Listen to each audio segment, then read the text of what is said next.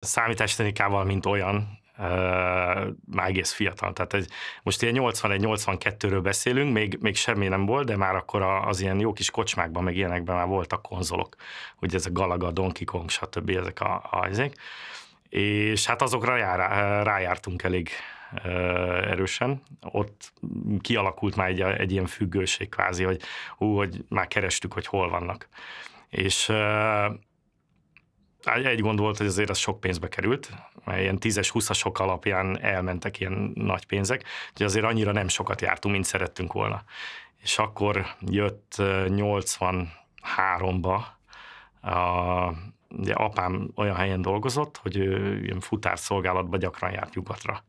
És onnét ö, ö, hozott be aztán a 83-ban egy C64-et, és akkor az úgy megkaptam, hogy a C64, az Isten, érted? Tényleg volt rajta két vagy három játék, amit így kaptam hozzá, de egyébként meg, meg úgy nagyon nem, és akkor kijátszotta magát az ember, ez egy kicsit unatkozott, de akkor ment ez a TV Basic sorozat, nem tudom, hogy mennyire maradt ez meg, és akkor az ember elkezdett pötyögni, hogy na jó, Basic, és akkor oké. Okay.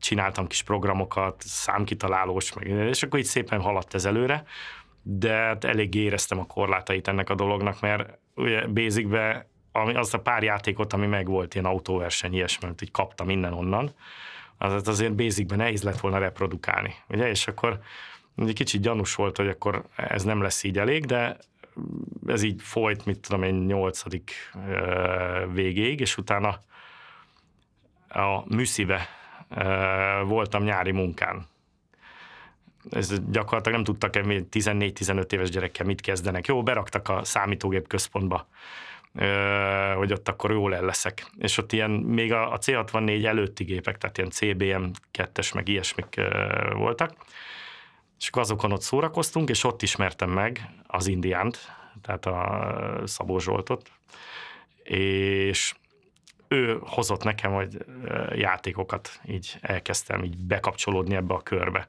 Akkor még szó nem volt itt semmi extráról, csak így az indián, meg még egy barátom, így össze jártunk, hozott nekem ezt-azt, milyenek, egy tök jó volt. És akkor én már akkor ott tartottam, hogy akkor már úgy kezdtem belenézni, megpróbáltam belenézni, hogy, hogy mi történik valójában egy ilyen, akkor ott egy játék, vagy valami, vagy egy legalább egy, egy ilyen demót. Ugye a játékok előtt voltak intrók, és akkor azt úgy megnéztem be, ú, de jól, ilyen szép színes képek, stb. Az még meglehetősen primitív dolgok voltak. Tehát egy kép, meg egy scroll, vagy valami ilyesmi. És úgy megpróbáltam szétszergetni, megvettem a C64 gépi kódú programozása című könyvet, és akkor azt ugye már betéve fújtam, mert azért itt úgy kell ezt elképzelni, hogy az ember hazamegy az iskolából. Nyilván én érettségi előtt körülbelül úgy voltam ezzel a dologgal, hogy a, a tanulás az annyit jelent, hogy a, a leckéket lemásolom óra előtt. Tehát, hogy, tehát a, gyakorlatilag hazamentem az iskolából, akkor ültem le a gép elé, és uh, nyomtuk. Úgyhogy uh, így elég jól haladtam, de hát azért elég nehéz volt visszafejteni kódokat, mert, mert nem nagyon voltak eszközök, és akkor a középiskolában volt egy évfolyam társam, aki nem tudom, honnét került így bele ezekbe a dolgokba, de ő hozott nekem egy cartridge-et, azt nem tudom, hogy tehát ugye C64-en voltak eh, játékprogramok, stb. Eh, mindenféle alkalmazások úgy meg lehetett őket venni, hogy cartridge volt, csak bedugtad a gépbe, nem kellett töltögetni, mert mindenki akkor még ugye a magnóval szórakozott. Nekem volt flopim, de hát arra alig volt valami, ugye. És eh, az embernek játékok kellettek, akkor olyanok voltak, hogy elment mondjuk, ilyen valami nagy rendezvény volt mondjuk az Orci Parkban, arra emlékszem, és akkor ott, ott elment, és akkor kazettán kaptál játékokat, és akkor azokat lehetett, a, utána átmásoltam lemezre, stb. Így gyűjtögette az ember, de nagyon nehéz volt ez az egész. És az a cartridge gyakorlatilag ez egy úgy működött, hogy egy monitor program volt rajta, tehát azt bármikor tudtam reszetelni vele a gépet, és megnézni, hogy adott memória területeken milyen programok vannak, milyen izé. és akkor ugye elkezdtem szépen összebogarászni, ugye addigra már megértettem, hogy hogy működnek dolgok, csináltam ilyen egyszerű demót, és erre az indián teljesen kiakadt, hogy ú, de jó, egy ilyet, és akkor ilyeneket kéne csinálni, és akkor úgy, hogy akkor menjek el, van egy ilyen klub, az a Csokonai, gyakorlatilag ő vitt oda. Úgyhogy ez úgy működött általában, hogy ez így péntekenként volt ez a csokonai. És akkor suli után hazamentünk, ledobáltuk a cuccokat, elbumlisztunk a Mexikói útra, onnét még busszal, mert ez kim volt 15. kerület világvége. Te, te úgy tűnt, hogy ez a világ vége. És akkor ott aztán ott ilyen hosszú asztalok voltak, szépen mindenki ilyen számítógépek, nem tudom, hogy saját egyébként, ez, szerintem a legtöbben a saját gépüket hozták, és akkor ott ment így a cserebere, meg ilyenek, és akkor így, ú, de érdekes, tök jó és ott megismerkedtem egy csomó emberrel így e, ebből a dologból kifolyólag, és e, e, általában ezek ilyen, nem is tudom, persze egy, le, nagyon jó volt, hogy mindig volt ez a, ez a csereberélés, meg ember új programokat kapott, egy idő után már mi vittük az új programokat, mert, mert ugye, hogy bővült az ismerettségi kör, egyre több helyről jöttek be, és ha az ember kapott egy programot, akkor az, az, persze bevittük rögtön a csokonaiba, ott osztogattuk, de egyébként teljesen ingyen. Tehát ez, ez le kell szögezni, hogy, hogy mi én gyakorlatilag egy, soha egy fillér hasznot ebből nem e, csináltam. E, voltak egyébként emberek, akik pénzért másoltak szerencsétlen gyerekeknek, és azokat nagyon utáltuk. Tehát az, fú, az, azokat próbáltunk távolságot is tartani tőlük. E, és akkor mindig, hogyha jött valami, akkor, akkor így terjesztettük, és ugye az volt a lényeg, inkább ez egy olyan dolog volt, hogy az volt a menő, aki minél több új játékot tudott, ugye? Szerencsére így bejött a képbe a sátán, ugye már most ugye becenevekről beszélünk, ne akadjon ki senki, akkor ez olyan menőnek tűnt. Ő Molnár András, ő kint élt Németországba, édesapja kiment dolgozni, és ő meg a bátyja mentek vele. És neki azért jóval nagyobb rálátása volt ott a dolgokra, sokkal több anyagot tudott szerezni, ráadásul az egyik legjobb programozó, akit ismerek, úgyhogy elég sok játéknak a másolásvédelmét föl is törte, és ugye ez már a, a Németországban már akkor is necces dolognak számított, de itt Magyarországon senki nem foglalkozott vele. Úgyhogy szépen ő ott legtörögette, elküldte nekem, vagy a TSS-nek, és akkor gyakorlatilag így jöttek be a játékok. És a, amit mi csináltunk, ugye a, a, ott jöttem én például be a képbe, elég, elég sokszor, hogy mindig, hogyha bejött egy játék, ugye az, az nem volt mindegy, hogy ki hozta be, mert ugye az volt a menő, aki behozta. Tehát itt mutatni kellett, hogy én vagyok a Májer, kellett elirakni egy intrót, hogy, hogy tessék, volt még játék, hogy három-négy intro volt, ugye, hogy több kézen átment, akkor szépen az ember nyomogatta a space hogy milyen kezdődjön már játék. A lényeg az, hogy ilyen import intrót mindig eléraktunk, és akkor azokat én csináltam meg, ezeket az intrókat. Ugye, így a, a csapatból ott helyben viszonylag én programoztam a legjobban, a Frombak Zoli, a TSS is jól programozott, de ő éppen akkor meg katona volt. Ugye hát akkor még előfordult az emberrel, hogy elvitték katonának, tehát ilyen kellemetlen dolgok voltak. És, és ezeket az import intrókat csináltam és már egy idő után nem is az volt a lényeg igazából, hogy játszak ezekkel a játékokkal, hanem hogy, hogy olyan, tehát megjött egy játék, kipróbáltam, ó, tök jó, és akkor inkább azon ment el az idő, hogy minél jobb import intrót csináljunk, de olyan dolgokat, hogy a, meglátják az emberek, akkor essen le az álluk. Hogy, hogy most az, hogy megy egy scroll, meg én vagyok a, a menőjenő, az már senkit nem érdekel. Tehát itt már, már uh, nagyon szép ilyen raster csíkok, aztán a, kivittük, ugye a keretre kivittük a scrollt, hogy uh, tehát olyan dolgokat csináltunk meg, kihasználtuk azokat a, a, a úgymond hibáit a C64 hardvernek, ami a tervezők nem gondolták, hogy, hogy ebből bármi baj lesz, mi meg tök jó tudtunk ebből meríteni. Ez így ment egy darabig. És akkor jött az András, a sátán, ő azért a gyökerei itt voltak, tehát a barátok, mindenki. Ő, ő már egyébként mielőtt még kiment volna, Németországba apjával, ő már ott a kompániában az Almási téren már ott mozgolódtak a Frombak Zolival, a tehát ők már onnét ismerték egymást. És ugye amikor kiment, azért ő még gyakran járt haza. Tehát minden iskolai szünet ott azért elég sok volt, mert ugye a Németországban akkor is pünkös szünet volt, húsvét, rengeteg, minden iskolai szünetbe ült föl a vonatra, jött haza, vagy jött a bátyjával. És amikor egyszer jött, akkor ott volt éppen péntek, stb., hogy na akkor menjünk el a csokonaiba, és akkor mutassuk meg az Andrásnak, hogy hogy megy, meg minden tök jó, nagy buli lesz. Egyébként is akkorra már ez a csokonai dolog, ez nem csak abból állt, hogy elmentünk a csokonaiba, és akkor ott szveppeltünk, meg, meg, meg poénkodtunk, meg az összes többi, ugye amikor összejön már egy, egy csapat, akkor már ezek mennek, hanem mindig a, ilyen rituálésszerűen utána fogtuk magunkat, bementünk ugye a belvárosba, és akkor ott ö, ö, volt az a City Grill, vagy nem tudom, még akkor ilyen, ezért volt egy mellett egy nagyon jó cukrászda, mindig ettünk, meg elmentünk a Zodiákba pizzázni, tehát ilyen, ezek a, a dolgok voltak, és akkor egy ilyen hétvégét így meg akartunk szervezni. Jó, mondom, jöjjön, de a csokonaiba ott nagyon-nagyon kemény vonalas volt, ez, tehát volt mindenkinek ilyen kis belépője, névre szóló, és csak azzal lehetett bejönni.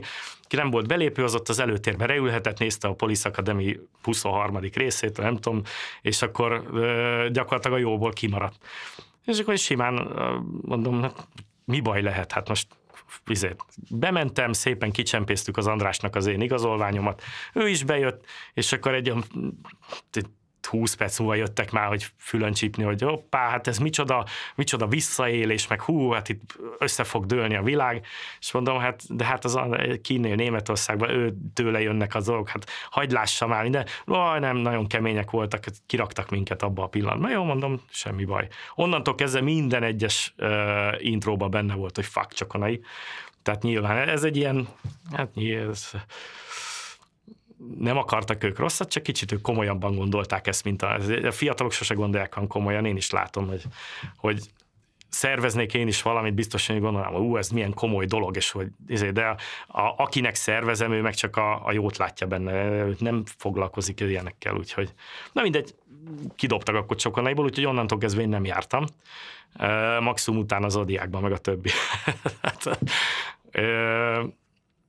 és akkor onnantól kezdve még inkább ráálltam arra, hogy, hogy akkor jó, akkor most akkor eddig voltak az intrók, akkor csináljunk demókat.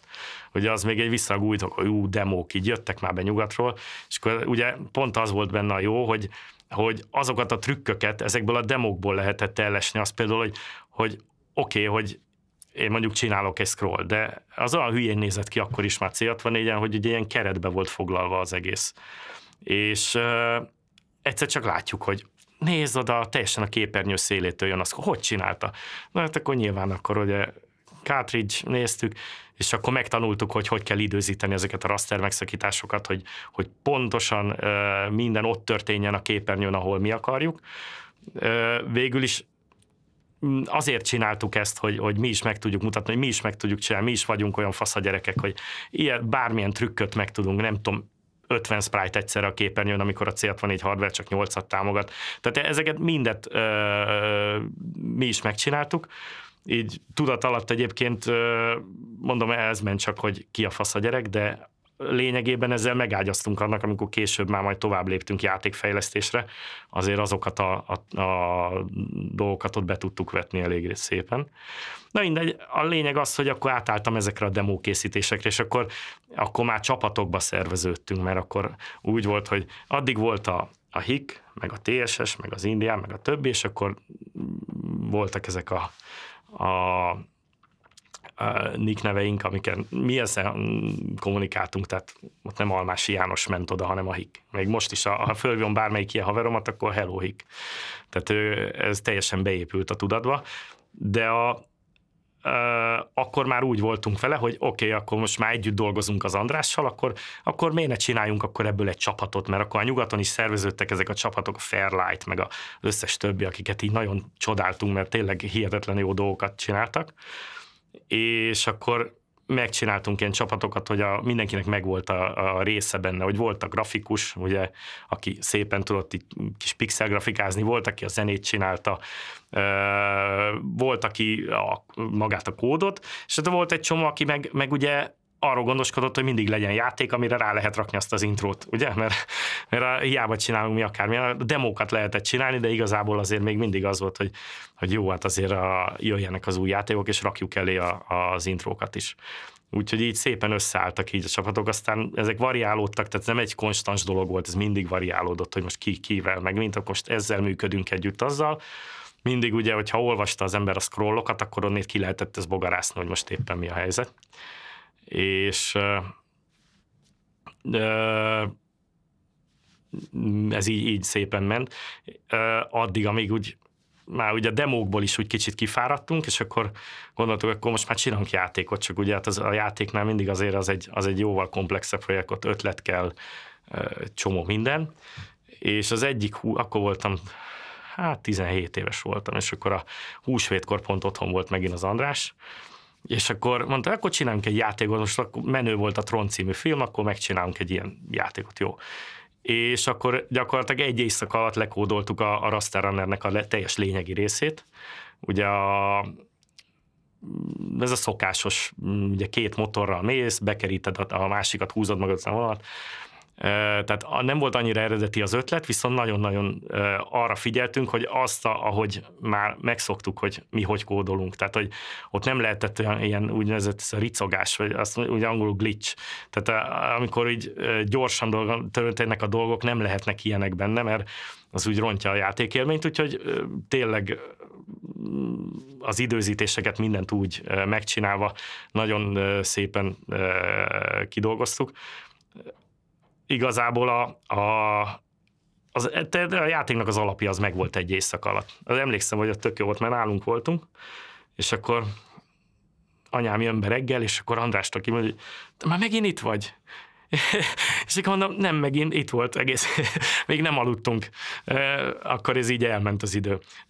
De egyébként az nagyon jó volt, tehát mi programoztunk, András, is, András csinálta a kód egy részét, akkor utána én csináltam, közben jöttek az indiánék, átjöttek, akkor hoztak, mutattak, akkor már kezdődtek ezek a kalandjáték típusú dolgok, ugye Maniac Mansion, meg a összes többi ilyen, ami utána egyébként eléggé rá is kattantunk azokat hozták, demozták az új játékokat ugye közben. Közben meg kódoltunk, az András hozta Mars Csokit, meg a Prince Rollét, és akkor ugye ezek ilyen nagy dolgok voltak akkoriban még, és akkor azt tömtük meg, kódoltunk. Úgyhogy ezek voltak. És aztán ez megvolt, András is elvitte a, a kódot, én csináltam hozzá intrót, meg, meg megcsináltam ugye az elején ezt a, a tehát azokat, ami kellenek a kiegészítők, ugye a, a játékválasztás, a high score table, akkor a, a stáblista, ugye ketten voltunk benne, meg a grafikát szépen kifinomítottam, csináltam kezdőképén, stb. Ő meg otthon megcsinálta magát ugye az egésznek a, azt a lényegi részét, magát az algoritmust, hogy hogyan a géppel, ha játszol, akkor abból, hogy lesz végül is játék. Tehát, hogy a gép intelligenciáját három nehézségi fokozatba, tehát nagyon jól megcsinálta. Összeraktuk, és akkor elkezdett vele kilincselni, és el is tudta adni a Virgin Mastertronic megvette.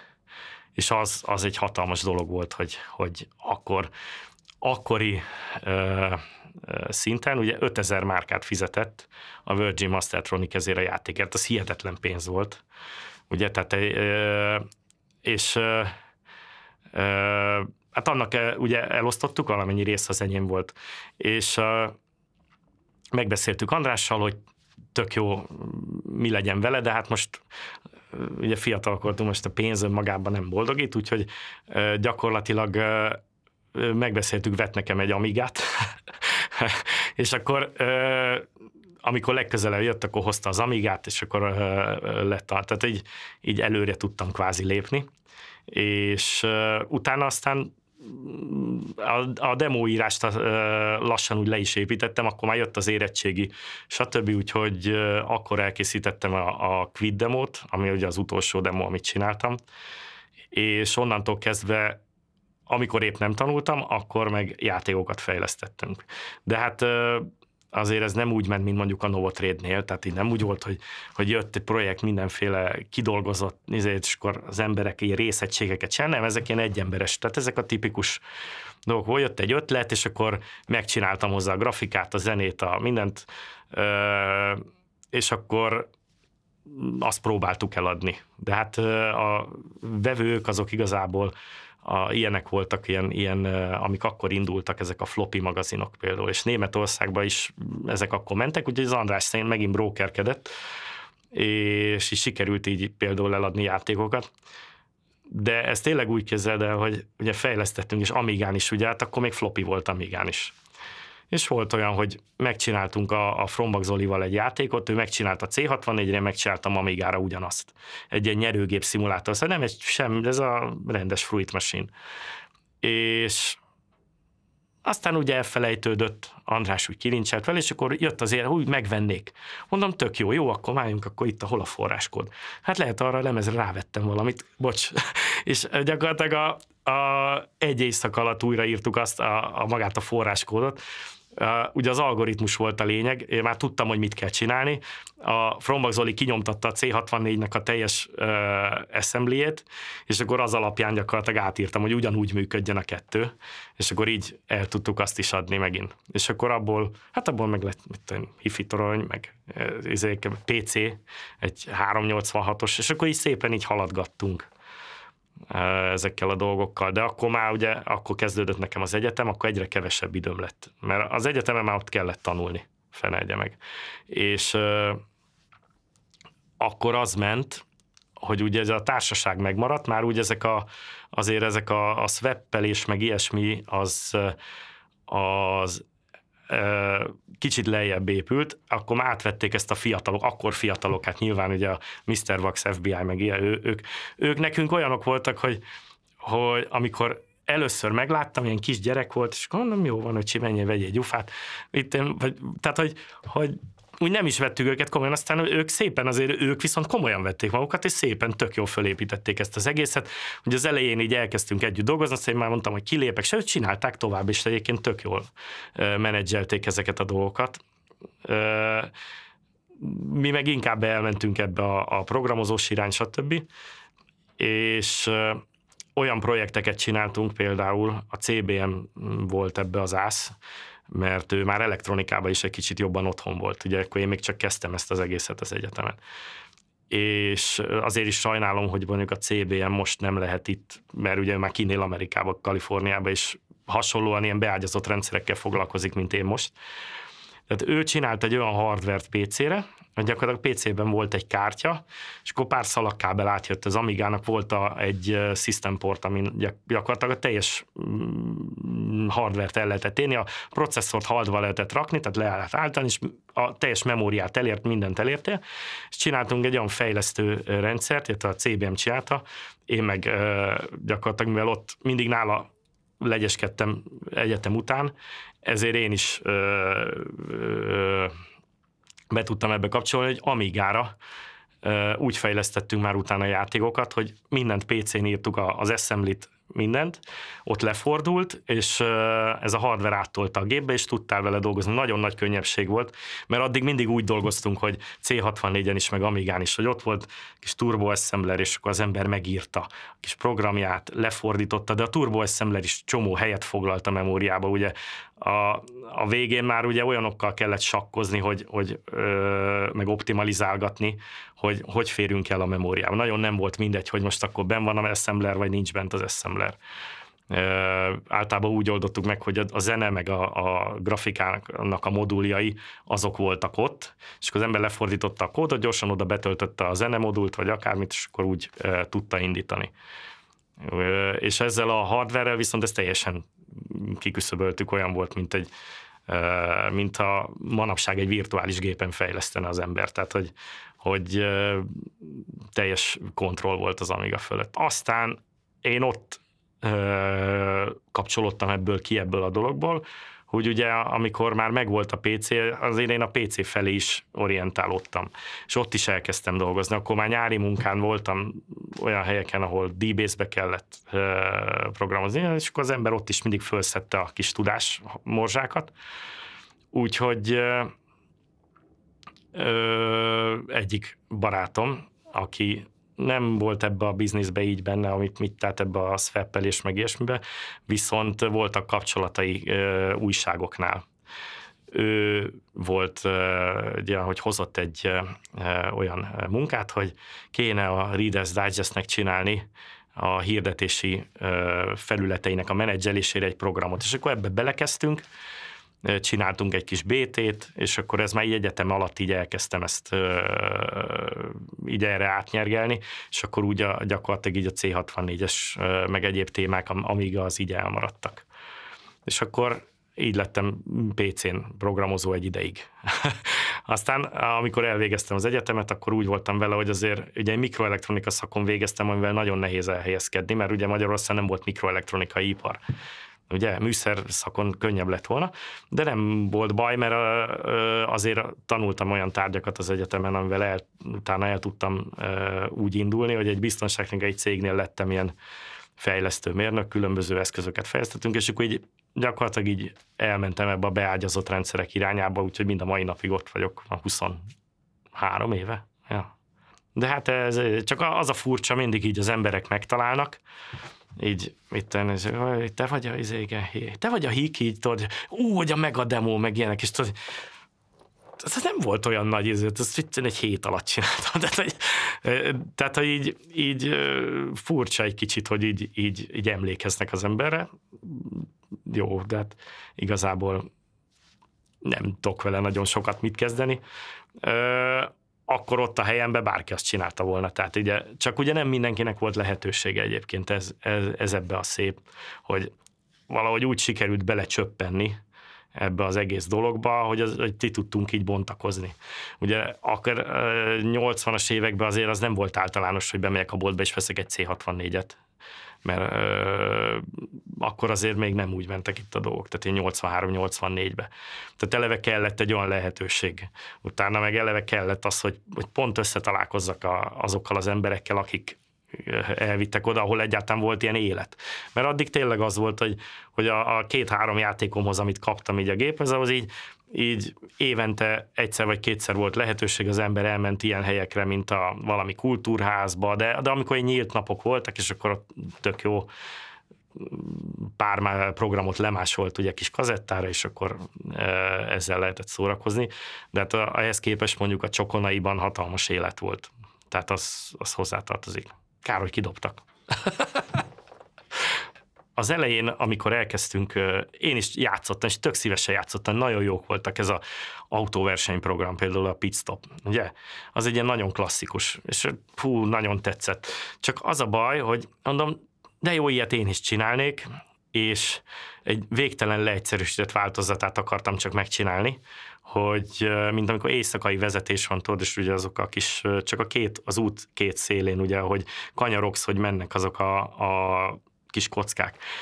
És az a helyzet, hogy ugye a, a basic, hát megcsináltam, de hát borzasztó volt. Tehát gyakorlatilag az egy, az egy élvezhetetlen szar volt.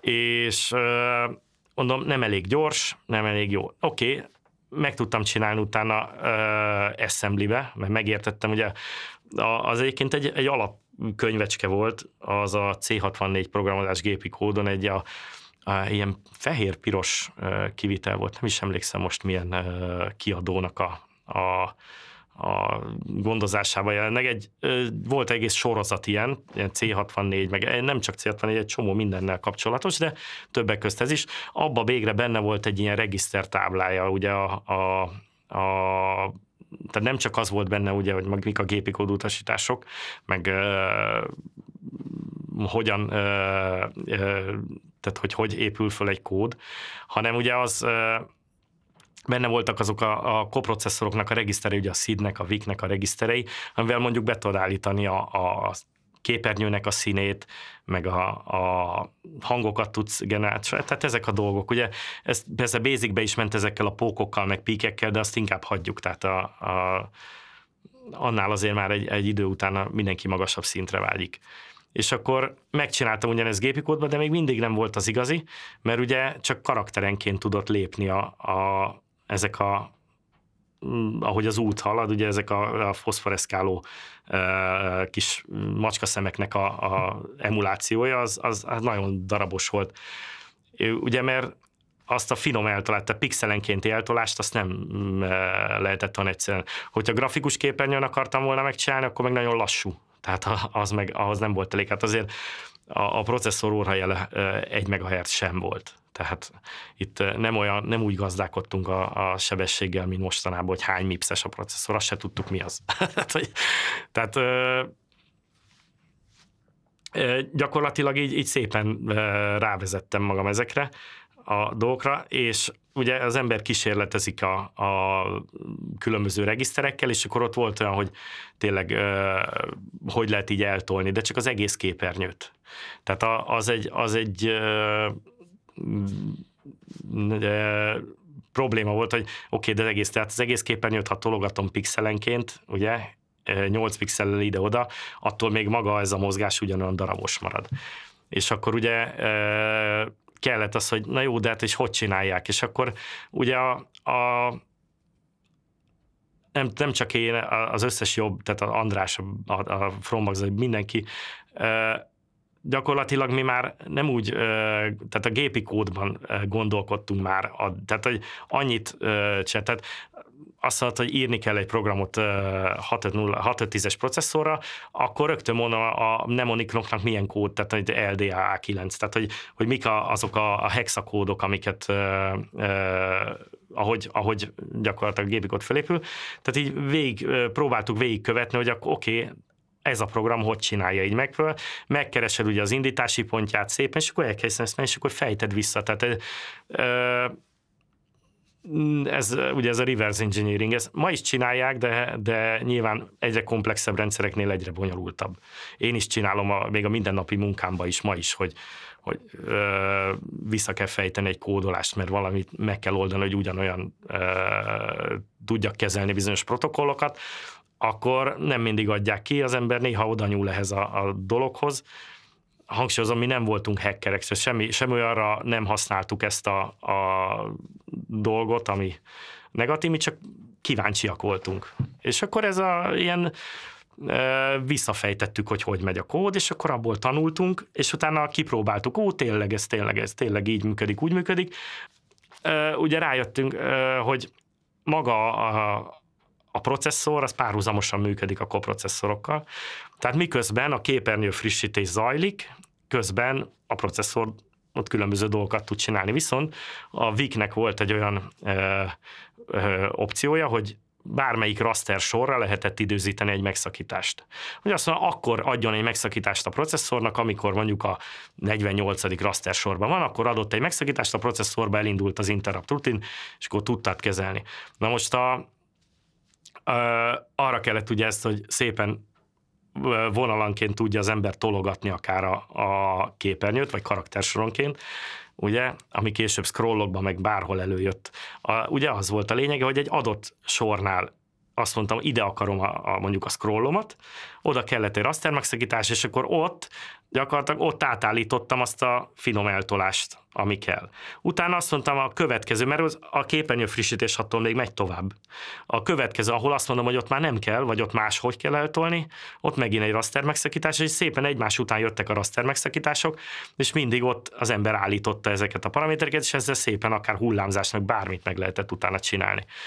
Ugye csak hát ezek ugye magát, amikor az ember megérti az elvet, utána jön az a, a kreatív rész, hogy akkor mit tudok ezzel kezdeni, de először meg kellett, és azt vissza kellett. Tehát mi is azt csináltuk, hogy ú, hogy csinálta, visszafejtettük a programból. Egyszerűen ennyi. És amikor rájött az ember, hogy na hát, de egyszerű. Tehát ez olyan a keretleszedés például, amiről volt szó. Az is pont ugyanígy, hogy az ember odaidőzítette a, a raster megszakítást a képernyő utolsó sorára, és ott egyszerűen azt mondta, hogy, hogy becsapta a processzort, azt mondta, ugye függőlegesen is el lehetett tolni a képet egy regiszterrel. Azt mondta, hogy egy pixellel már följebb vagyok, és a processzor a VIG-be benne volt, hogy neki a hanyadik sorban kell kirakni a keretet, tehát onnantól keret, de hogyha azt, azt hitte, hogy már túl van rajta, akkor nem rakta ki. Tehát ez ilyen végtelen egyszerű volt, és akkor onnantól kezdve nem volt keret alul fölül. Ilyen időzítések miatt rá kellett néha segíteni hogy olyan finomságok, ez is például azok az oldalsó keretet leszettük, az ugyanígy ment, tehát hogy jött a raster a frissítés, és amikor elérte volna épp a képernyő szélét ugye a, a sugár, azt mondtuk, hogy ott bejebb húztuk a képernyő szélét. És akkor nem találta meg, kvázi. Oké, okay, csak ugye ezt minden, utána minden egyes sorban meg kellett csinálni, tehát ott azért elég ö, szűkös idők voltak. Ráadásul ugye minden nyolcadik sorban, amikor fecselte a következő karakter sort, akkor sokkal kevesebb időd volt. Tehát, hogy ö, ott már az már egy trükkösebb volt, és ott ö, azért, hogy stabil legyen, rá kellett rakni, tehát azt is így megcsináltuk, de mindig ricogott. És neki miért nem ricog? Azért, mert rá kellett rakni x darab sprite-ot, négy darab sprite-ot, és ha négy darab sprite-ot ráraktál, akkor pont úgy jött ki az időzítés, hogy ilyen hajszál pontosan tudtál időzíteni. Tehát ezek ilyen olyan dolgok, amikre szerintem a fejlesztők soha nem gondoltak életükbe, és egyszerűen ilyen próbálkozásokkal, meg ilyenekkel a sok szelíd őrült így, így éjszakákon át küzdve összehozza, és utána az összes többi ö, ilyen csendes idióta az átveszi és csinálja. Ugye? Tehát ez kell valami megszállottság nyilván, de akkor végül is ez volt. Ugye volt, aki foci meccsre járt, meg rockkoncertre, meg, meg inni a haverokkal, mi meg ültünk a gép előtt, és ezt nyomtuk. Tehát ez volt. Most, hogy mondjam, amikor az informatika tanárom, persze ő akkor tudott nekem olyat mutatni, hogy oké, okay, ő lemodellezte mondjuk, hogy a, a a gravitációs tér hogy gyorsít be mondjuk egy, egy adott e, testet ugye a, a bolygó közelében, ugye ilyen differenciál egyenletek e, megoldás, megoldat, megoldásait leprogramozta, ez tök jó volt, de gyakorlatilag magáról a gép működéséről semmit nem tudott hozzám képes. Tehát az, hogy, hogy a, akkor a, a iskolában, ugye most középiskoláról beszélünk, az általános iskolát az, az még nekem is annyira kezdet volt, tehát ugye én 84-ben vége, tehát 85-től jártam gimibe, tehát pont ez a, nekem ez az időszak, ez a gimire esett. Tehát ott a, a a terem volt, ez egy nagyon jó, mert én a Trefordba jártam az akkor elit, ugye ELTE gyakorló elit gimnázium, stb. Elég jól felszerelt volt, ami azt jelentette, hogy ilyen HT milyen ezek a iskola komputerek voltak. Volt egy-két Primo, meg volt egy plusz négy, az az a tanári asztalnál volt a plusz négy. Na most ez úgy működött, hogy a, a informatika órán, ami volt nekünk mint a hetente egyszer, akkor én ott ültem a plusz négynél, és valamit genyeztettem rajta. Más volt, mint a C64, tehát ott egy, egy csomó minden trükk nem jött be, de, de azért legalább elszórakoztam vele. Amíg a többiek meg basicben, meg, meg hasonlókban próbáltak összehozni azt a számkitalálós programokat, mondjuk, vagy ha ilyen, ilyen bonyolultságú dolgokat, amiket ugye én már a kezdetek kezdetén túl voltam rajta. Tehát ugye annyira nem volt akkor még ez, ez köztött, már az is, hogy egyáltalán informatika oktatás volt, meg számításnak a terem, ez hatalmas dolog volt, meg volt számításnak a szakkör. Tehát, hogy, hogy ezek akkora flashek voltak, egy csomó iskolában szerintem nem is volt nekünk ez ilyen poén volt, meg időtöltés, meg úgy, úgy tök menőnek gondoltunk magunkat, hogy miket meg tudunk csinálni. Ugye a osztálytársaim valószínűleg 90%-ban azt gondolták, hogy de kocka ez a gyerek, ugye? Azért annyiban volt, hogy annyira nem voltunk kockák, mint a mai kockák. Tehát, hogy mondjam, hogy azért nekünk volt életünk is. Tehát, hogy azért jártunk ide, jártunk oda, csajoztunk, ez meg az, de, de amikor szabadidő volt, akkor, akkor azt így töltöttük. Tehát ennyi. Csak mondjuk nem sportoltunk, meg nem, de bár volt, aki sportolt egyébként, tehát minden belefért. Ott volt például a Panda, akivel szintén csináltam a, egy játékot, ö, vele Amigára csináltuk meg a Raster Runnert. Azt mondjuk ő csinálta, én csak a grafikát ö, csináltam, a zenét, meg ugye az öccse, aki nagyon jó hallású gyerek volt. Ő például sportolt mellette végig, most is egyébként még mind a mai napig. Tehát, hogy mindenkinek megvolt minden más hülyesége, ez, ez is valahogy az életünk része volt. Tehát, hogy de nem, nem voltunk úgy belezuhanva, mint a mai fiatalok. Én a gyerekemmel is mérges vagyok egyébként emiatt, hogy kicsit szerintem azért, azért van más is azon kívül, hogy nyomkodom a telefon, meg a Xbox, meg a PC. És a, ami igazából engem bánt, hogy most már ő is abban a korban van, hogy, hogy, amiben én voltam, amikor elkezdtem ezt az egészet. De valahogy úgy érzem, hogy a, az a része nem annyira izgatja, ugye, hogy, hogy maga most akkor csinálnék én is valamilyet. Mert amikor mi voltunk, azért volt egy olyan mozgató erő, hogy véges volt azért. Tehát a játékok száma, mindig jöttek új játékok, sőt a végén már egyre több. Tehát amikor már így a csokonai is időszak beindult, mindig ott voltak az új játékok, hetente jött három-négy új játék. Már, már igazából kedvem se volt mindet kipróbálni. De most olyan dömping van ehhez képest, hogy az embernek az igényeit kiszolgálják. Tehát nincs az benne, hogy nem motoszkál, hogy ú, basszus, valamit csinálnék ilyen. Hasonló lehet, mert nem rossz ötlet, de én jobban meg tudnám csinálni. Ez semmi. Ráadásul a mostani játékok mögött már olyan profi ö, gépezet van, hogy nem is, tehát én akár mekkora ásznak gondolnám magam, nekiülnék egyedül, soha nem végeznék vele. Tehát, hogy olyan profi dolgok, tehát ott külön csapat van már mindenre. Akkoriban mondom, ami nekünk ment, az az egyemberes történet volt. A csapat az csak úgy jött össze, hogy a csapaton belül mindenki csinált valamit, hogy azért úgy, úgy mit, nem kellett már nekem írni a zenét, mert arra volt jobb. Sőt, a, a sátán, az András, ő csinált, ő azt mondta, hogy voltak akkor különböző zene modulok, ugye Future Composer, a, mit tudom, hogy hívták a, a másikat, ami a, a Chris Hülsbecknek volt a, a zene modulja. Tehát hogy e, ezekre mi is tudtunk zenéket csinálni vele, mert megszereztük hozzá az editorokat, de, de azt mondta, hogy ezek szerint a szarok, és ír egy jobbat, és megcsinálta. És akkor onnantól kezdve, ugye mert ez a, a Quality csapatnak a demóiba, abba az András zenemoduljával a, a, a, voltak a zenék, tehát a saját zenemodulunk volt saját. Ő egyébként ebből később egész jó kis bizniszt csinált, tehát játékokhoz csinált zenét, meg ő komplett játékokat is még utána, amikor én már befejeztem régen, ő még csinált például Flippert, az egyik legjobb Flipper C64-re ő csinálta a Töhivel. Tehát elég komoly dolgokat hoztunk össze, de a C64 szintjén még könnyű volt komoly dolgokat összehozni, a mai szinten már, már, már nem megy. Tehát és lehet, hogy ezért ez, úgy vannak vele a mai fiatalok, meg gyerekek, hogy, hogy legtöbbjük már el se kezdi hanem csak hát lesz más, majd megunom, akkor csinálok mást. Tehát ilyen abszolút felhasználó szintre süllyedtek vissza, ugye, hogy mi nézzük. De mm, végül is nem lehet mindenki állandóan programozó. Most ez a, az is érdekes, hogy ma is manapság már ez a programozó, ugye, hát hány programozót neveltek ki, úgymond, és én mérges is vagyok, mert ugye mi még nekünk még halára kellett optimalizálni a kódot ahhoz, hogy az tényleg olyan legyen, és nem adtuk ki nekem van is, a Mega Demóban van egy olyan uh, szín, ahol van egy, egy glitch benne, egy kis riccenés. És az mérges vagyok mind a mai napig, hogy azt még nem optimalizáltam ki. De a, akkor már úgy, már úgy voltam vele, hogy már akkor nem tudom, hanyadik volt, így a, a, mert az, abban több szín volt, és akkor á, mondom, most már hagyjuk, jó lesz. Ugye, és ö, ö, gyakorlatilag a mai programozók meg, meg már nem foglalkoznak ezzel.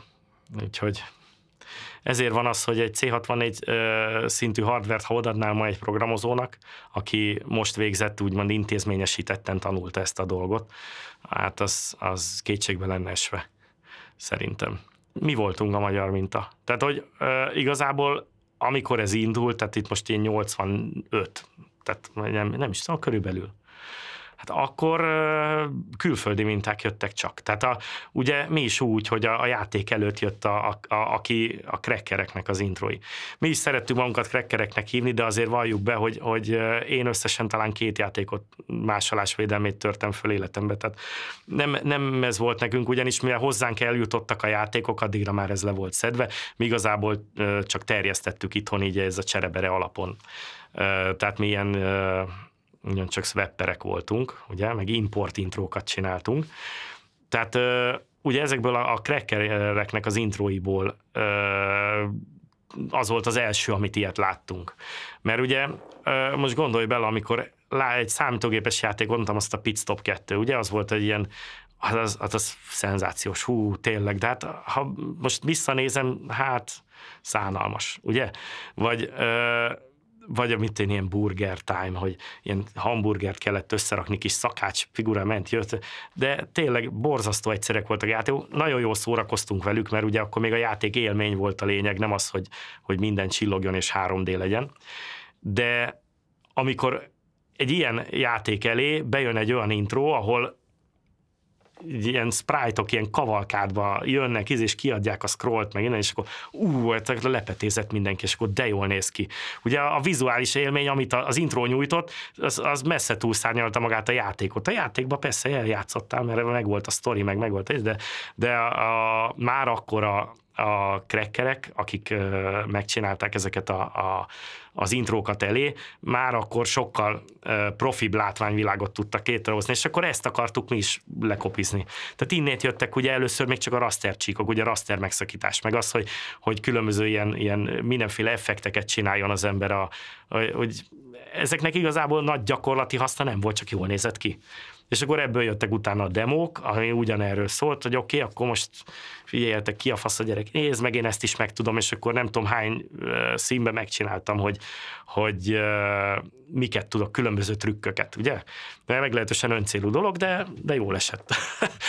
é, de mire a játékok elérték azt a, mondjuk egy ilyen, ahol tényleg már úgy a, a játék is van profit, meg, meg tök jó effekteket használtak, meg gyors a játékmenet, meg, meg folyamatos játékmenet, meg ilyesmi, addigra ö, már mi is tartottunk ott kb. De, de előtte nem nagyon. Tehát előtte úgy volt, hogy, hogy ö, csak ilyen ö, intrókba láttál olyan programozási megoldásokat.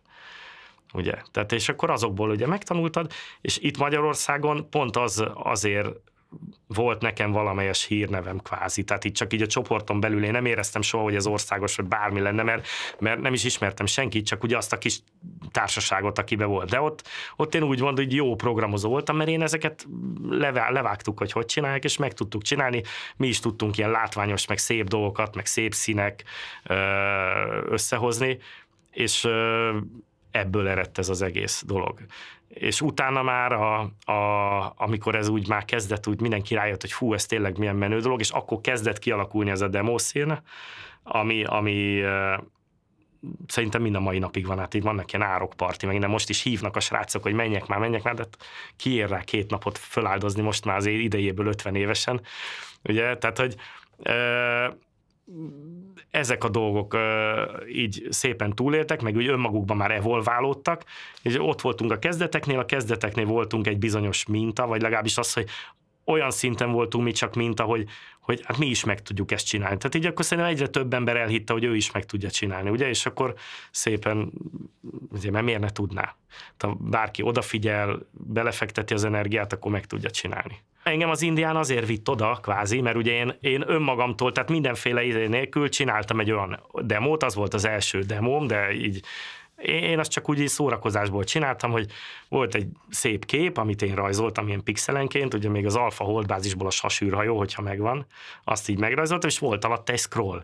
És már az, hogy scroll tudott csinálni, hát lepet, hú, hát az az ember scroll tud csinálni.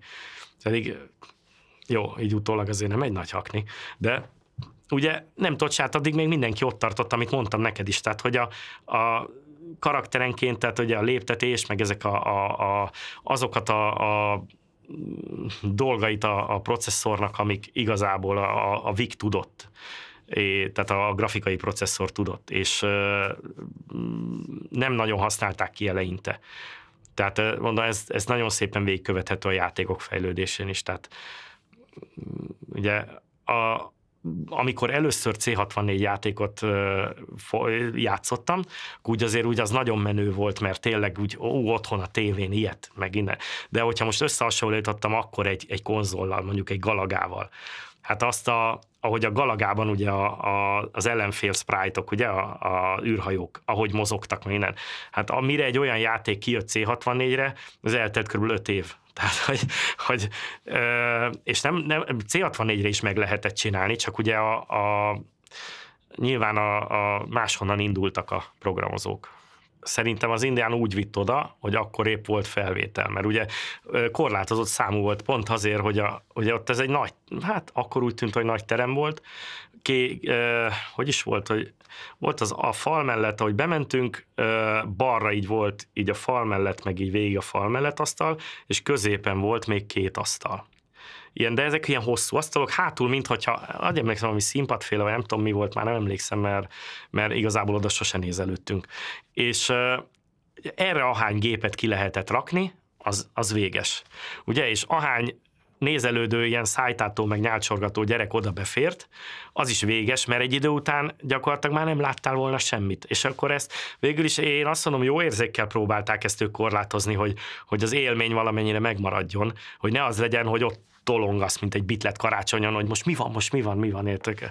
De, de pont ebből adódóan olyan kicsit olyan, olyan z, ö, ö, nyilván ettől lett egy ilyen mm, már nem mondom, hogy snob, de egy ilyen zárt körű hangulata. Ugye nagy dolog volt bekerülni a csokonaiba, ö, még biztos nagy dolog volt, amikor kicsapták az embert, de, de ö, nyilván, ahogy, ahogy ment előre az idő, ugye a, mindenki látta, meg egyre jobb, egyre több C64, egyre több, ugye voltak spektrumosok is, azt se felejtsük el, meg az összes többi, tehát nem a C64-ről szólt ez feltétlen ez a világ, volt nekem olyan barátom, aki teljes spektrum függő volt, hogy az az Isten. Tehát, hogy, hogy az, ezek a kis személyi számítógépek, amik elterjedtek, egyre több volt, egyre több embert érdekelt, egyre több ember szeretett volna csereberélni programot, és akkor a csokonai hirtelen kicsi lett, én szerintem. És akkor lehetett az már, hogy egy évet kellett várni, de szerintem az, az már akkor volt, amikor engem kicsaptak. Én meg már nem próbálkoztam újra. Tehát, hogy szerintem exponenciálisan futott ez föl már egy idő után. Ugye. De abból is gondolom, hogy ugye voltak, az első bitlet karácsonyon talán nem is voltam, de a másodikon ott voltam, és akkor ott tolongták. Ú, hihetetlen, uh, hihetetlen uh, tömeg volt, és nagyon nagy érdeklődés. Úgyhogy uh, hát az, az, az, az sok ember, az biztos, hogy nem fért volna be a csokonaiba. De egyébként tök jó volt, tehát a, akkor kezdődött egy ilyen is, hogy ugye a, jöttek föl vidékről srácok, ugye, direkt emiatt. Tehát, hogy Balassa gyarmatról volt egy nagyon rendes társaság, akik jöttek, és akkor csereberéltünk, meg mit, tehát mindig megemlítettük őket demókban, meg ilyenek, tehát ugye izék. Tehát, hogy ö, olyan kapcsolatok alakultak ki, amit úgy egyébként most, mint én egy pesti gyerek el van ott, Kispesten laktam, ott ö, ez is egyébként egy szerencse, mert mit ad Isten, az Indián is kispesti volt, ugye az EGS is kispesti volt, ugye a Matusovic Tibi, aki később csinálta a magazint, a, nem is tudom mi volt a neve, az az Amigás ilyen játékmagazint csinált. Tehát egy, ott egy nagyon jó kis társaság volt Kispesten, és én úgy rajtuk keresztül kerültem végül is ebbe bele. Tehát, hogy úgy egy kicsit kinyílt a világ, tehát hogy ez izé, Balassagyarmatról mondom, meg, meg az ország más részeiről is így, így jöttek srácok, és akkor úgy olyan kicsit menőnek érezte magát az ember, de mondom, ez egy nagyon szűk körű dolog volt, tehát Csereberénél ugye ez a kasztrendszer, vagy hogy mondjam, volt ilyen, tehát mondom, az indián volt az, hogy hozta az anyagot, és akkor ez a villantás, hogy figyelj, itt van, izé, mutatta, és akkor mindenki rögtön, ó, mi azt, ez lehet, hogy egy hótputri játék volt, de új volt, és akkor ez olyan hihetetlen ö, ö, nagy dolognak tűnt, és ugye nyilván ö, meg volt úgy egy ilyen ö, rangsor, ugye nyilván a belső emberek rögtön megkapták, oké. Okay. És úgy szépen terjedt. Tehát mi sosem kértünk egyébként pénzt érte, de azt azért mondjuk úgy, az ember néha egy kicsit úgy ö, lá, ö, csináltuk úgy, hogy, hogy nem adtuk oda rögtön, hanem hogy egy kicsit húztuk oda, hogy, hogy keltsük egy kicsit a feszültséget. Akiknek nem szívesen adtuk oda, legalábbis én, én, én a, ott a hátsó részen voltak ők a csokonaiba a fal mellett, ilyen, ilyen idősebb emberek, akik jöttek ilyen speedosos flopikkal, mert innen na, nagyba másolták ott a dolgokat, és amennyire tudom, ők már pénzt is kértek érte, nekik nem nagyon, tehát azok szekretáltuk, úgy mondtuk a, a játékokat, de hát eljutott hozzájuk, tehát teljesen mindegy. Úgyhogy a Martin volt egyébként egy ilyen nagy játékfüggő, tehát neki minden új játék rögtön kellett, végül is ő ezen a vonalon is mozdult utána tovább, tehát nem volt olyan játék szerintem, amit a Martin nem próbált ki.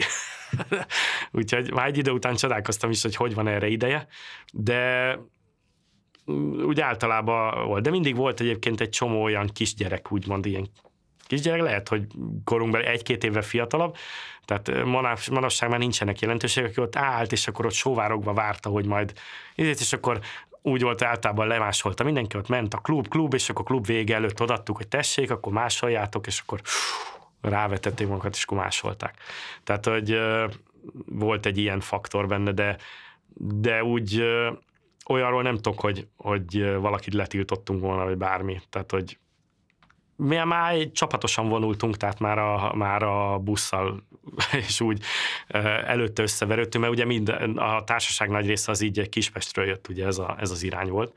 És akkor megérkeztünk, akkor ott beengedtek, ugye meg kellett mutatni ezt a kártyát, és Hát ott rögtön általában már voltak ott olyan uh, ismerősök gépekkel. Tehát mi, én például sose vittem számítógépet ilyen helyre, se bitletkár, sehova.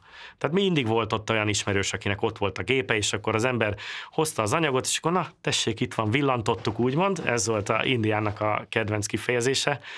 És berakta, és akkor ott mindenki ott, ott köré gyűlt, ott nézték, hogy ú, új dolog, meg ú, de menő, meg itt tök jó intro, vagy demo, vagy videó, hogy később meg ezek is. És gyakorlatilag utána az úgy elkezdett ott, de, hogy akkor ú, ad ide, ezért ment így utána a másolás. De nem tudom, volt olyan is, hogy csak úgy mentem, és akkor nézelődtem, inkább poénkodtunk, hülyeskedtünk, akkor nem volt olyan extra anyag, de mindig volt valamit nézni, tehát valamelyik gépen mindig volt olyan, amire oda mentél, és akkor kukkoltál, hogy most mi történik. Ugye mivel mindig gépet nem vittünk, nem, nem volt az, hogy állandóan ott ültünk volna valahol. Van, amikor odaengedtek, tudod, hogy na, akkor mutass valamit, vagy ilyenek, de, de én csak úgy jöttem, mentem.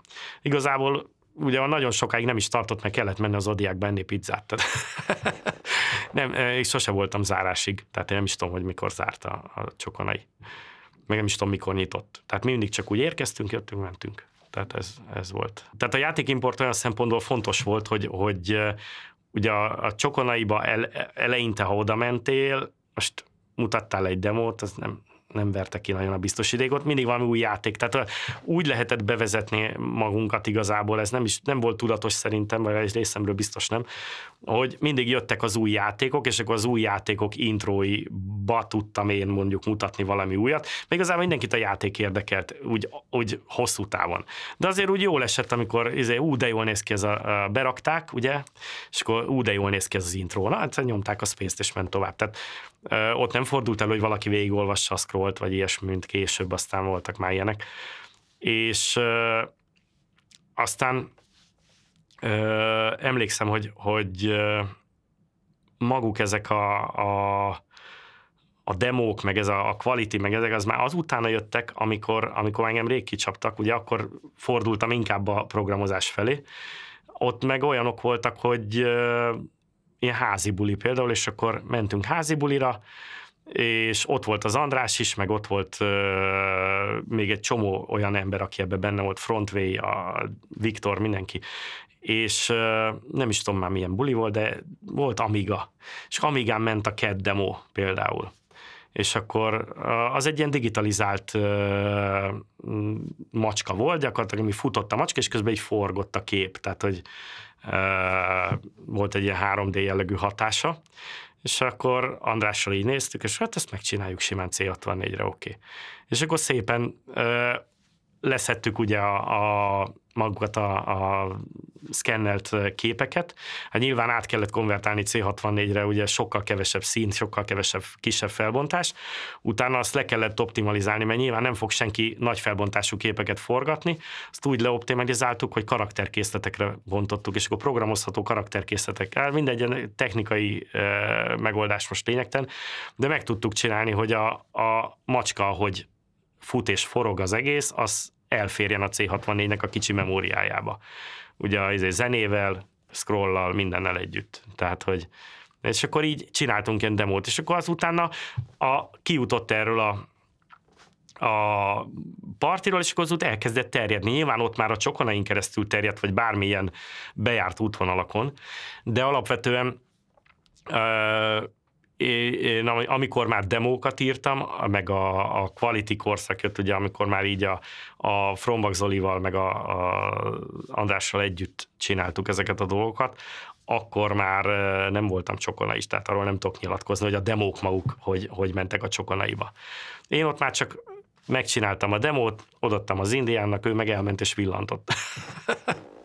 tehát ezek így működtek. Ami motivált, az alapvetően az volt, hogy hát talán ugyanaz, mint a minden embert, meg akartuk mutatni, hogy mi tudunk valami olyat, amit nem minden. Tehát, hogy valami különlegeset tudunk, ugye? Most azért volt benne egy olyan is, hogy akkoriban még azt gondolta az ember, hogy hogy ú, hát a számítástechnika majd az lesz a jövő, vagy valamilyen szinten az is, és hogy majd ezért bármilyen tudás, amire fölvértezed magad, az majd egyszer jó lesz, végül is jó is. Tehát ha most úgy veszem, hogy én a mai munkámban ebből mit hasznosítok, hát nagyon sokat. Tehát a, a,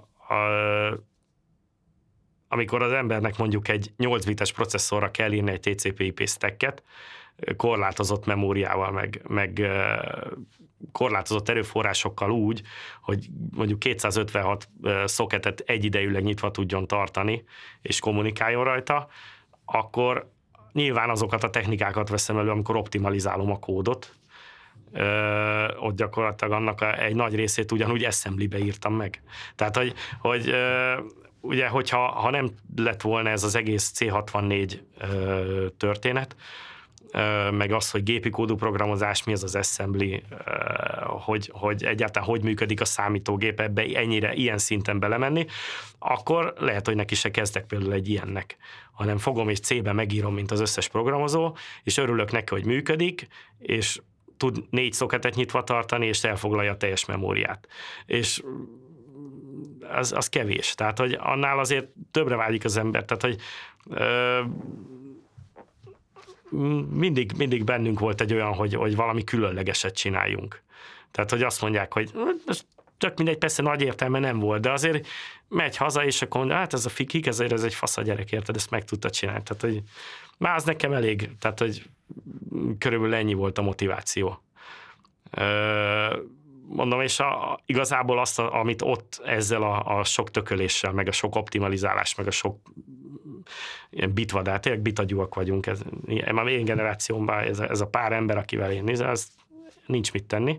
Tehát azért ennek hasznát vesszük a mindennapok során. Tehát nem mindenki, nem mindenki egyforma mértékben, de, de azért, azért az a fajta gondolkodás. Tehát most ez olyan szinten, hogy bárhova, bármilyen programnyelv elé, ha leültetsz, akkor biztos, hogy meg tudom oldani a problémát. Jó, hát kell egy referencia, ugye, hogy egyáltalán mik a függvények, és megoldom.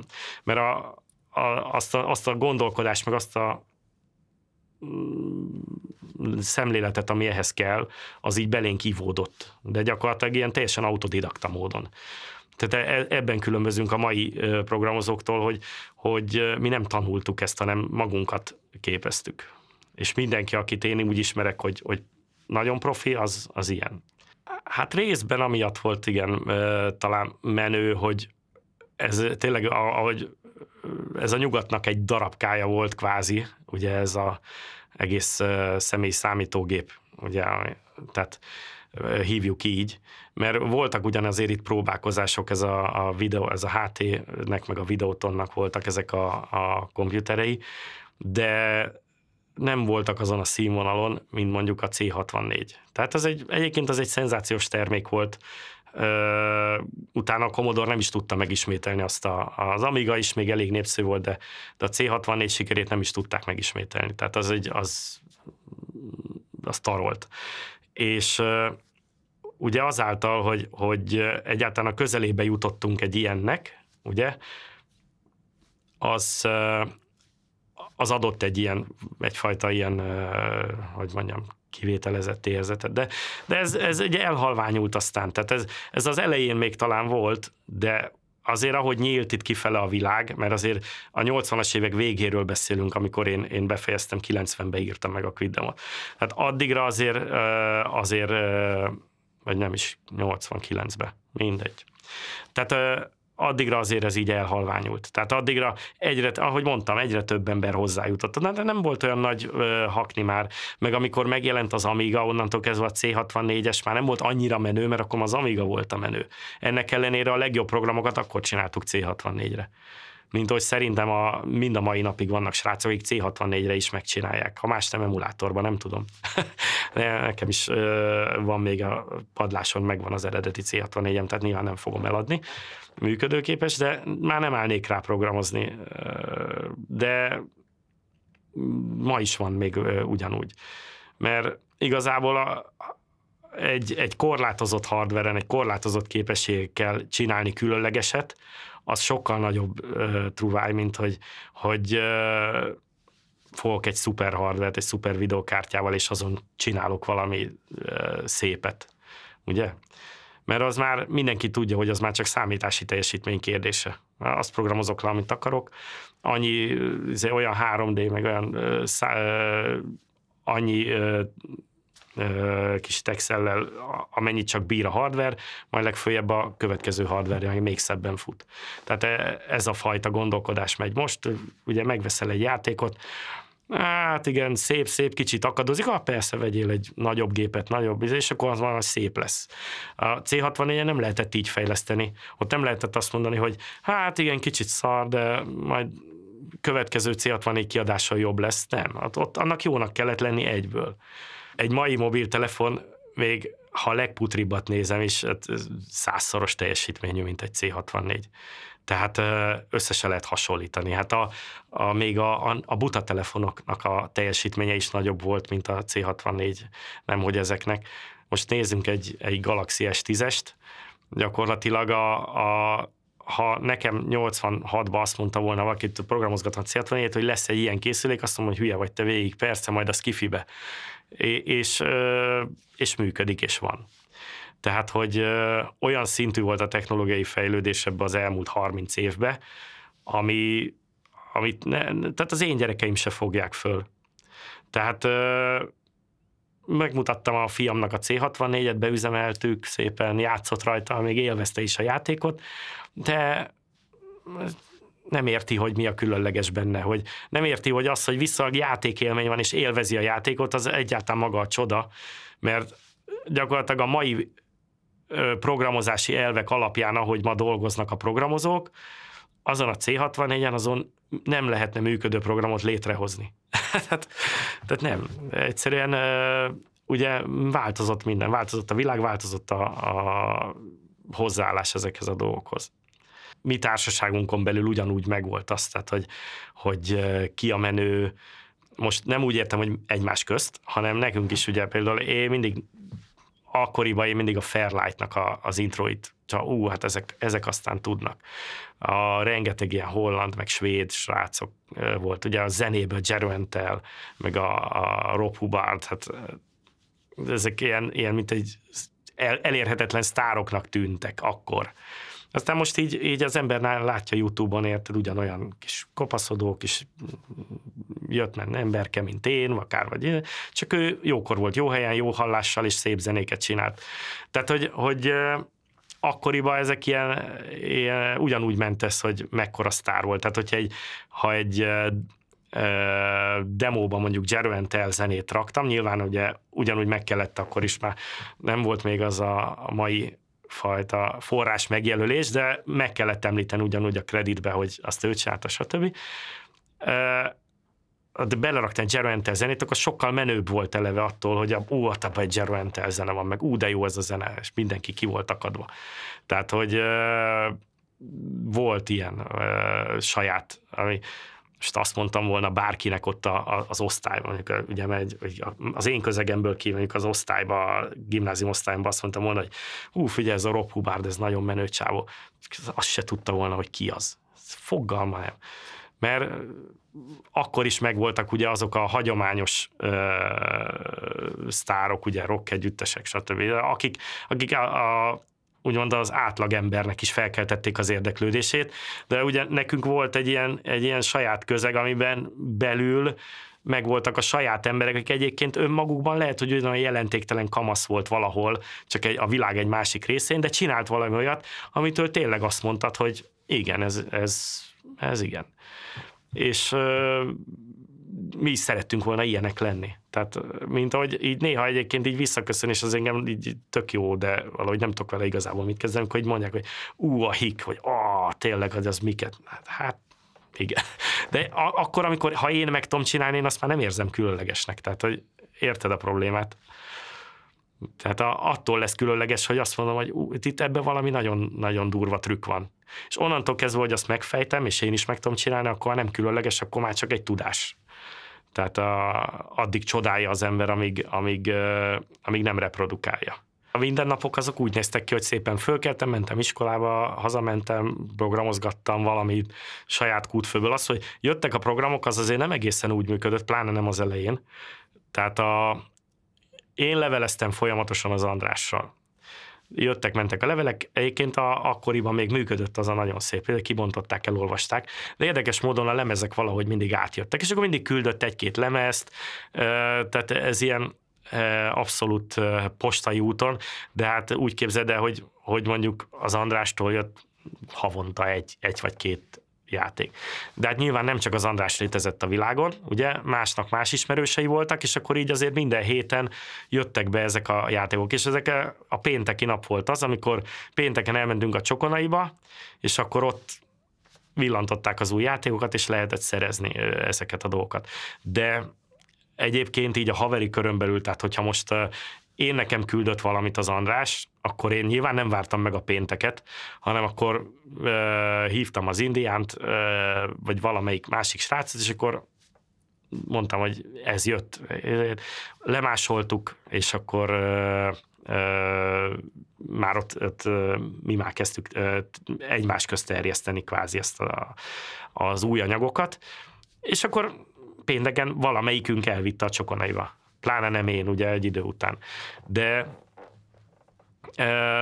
nem is tudom, akkoriban még nem is úgy ment ez, hogy, hogy tehát most ne úgy képzeld el, manapság, ha, ha egy ilyen lenne, akkor ezt úgy képzeli az ember, hogy átjön e-mailbe az anyag, és akkor én már írom is a, a messengeren, hogy figyelj, jött az anyag, küldöm, és továbbítom az e-maileket. Nem, hát az, ugye jött az, az anyag, szépen elolvastam a levelet, a András írta mindig ilyen kockás papírra, megvan egyébként mind, tehát el vannak ezek rakva.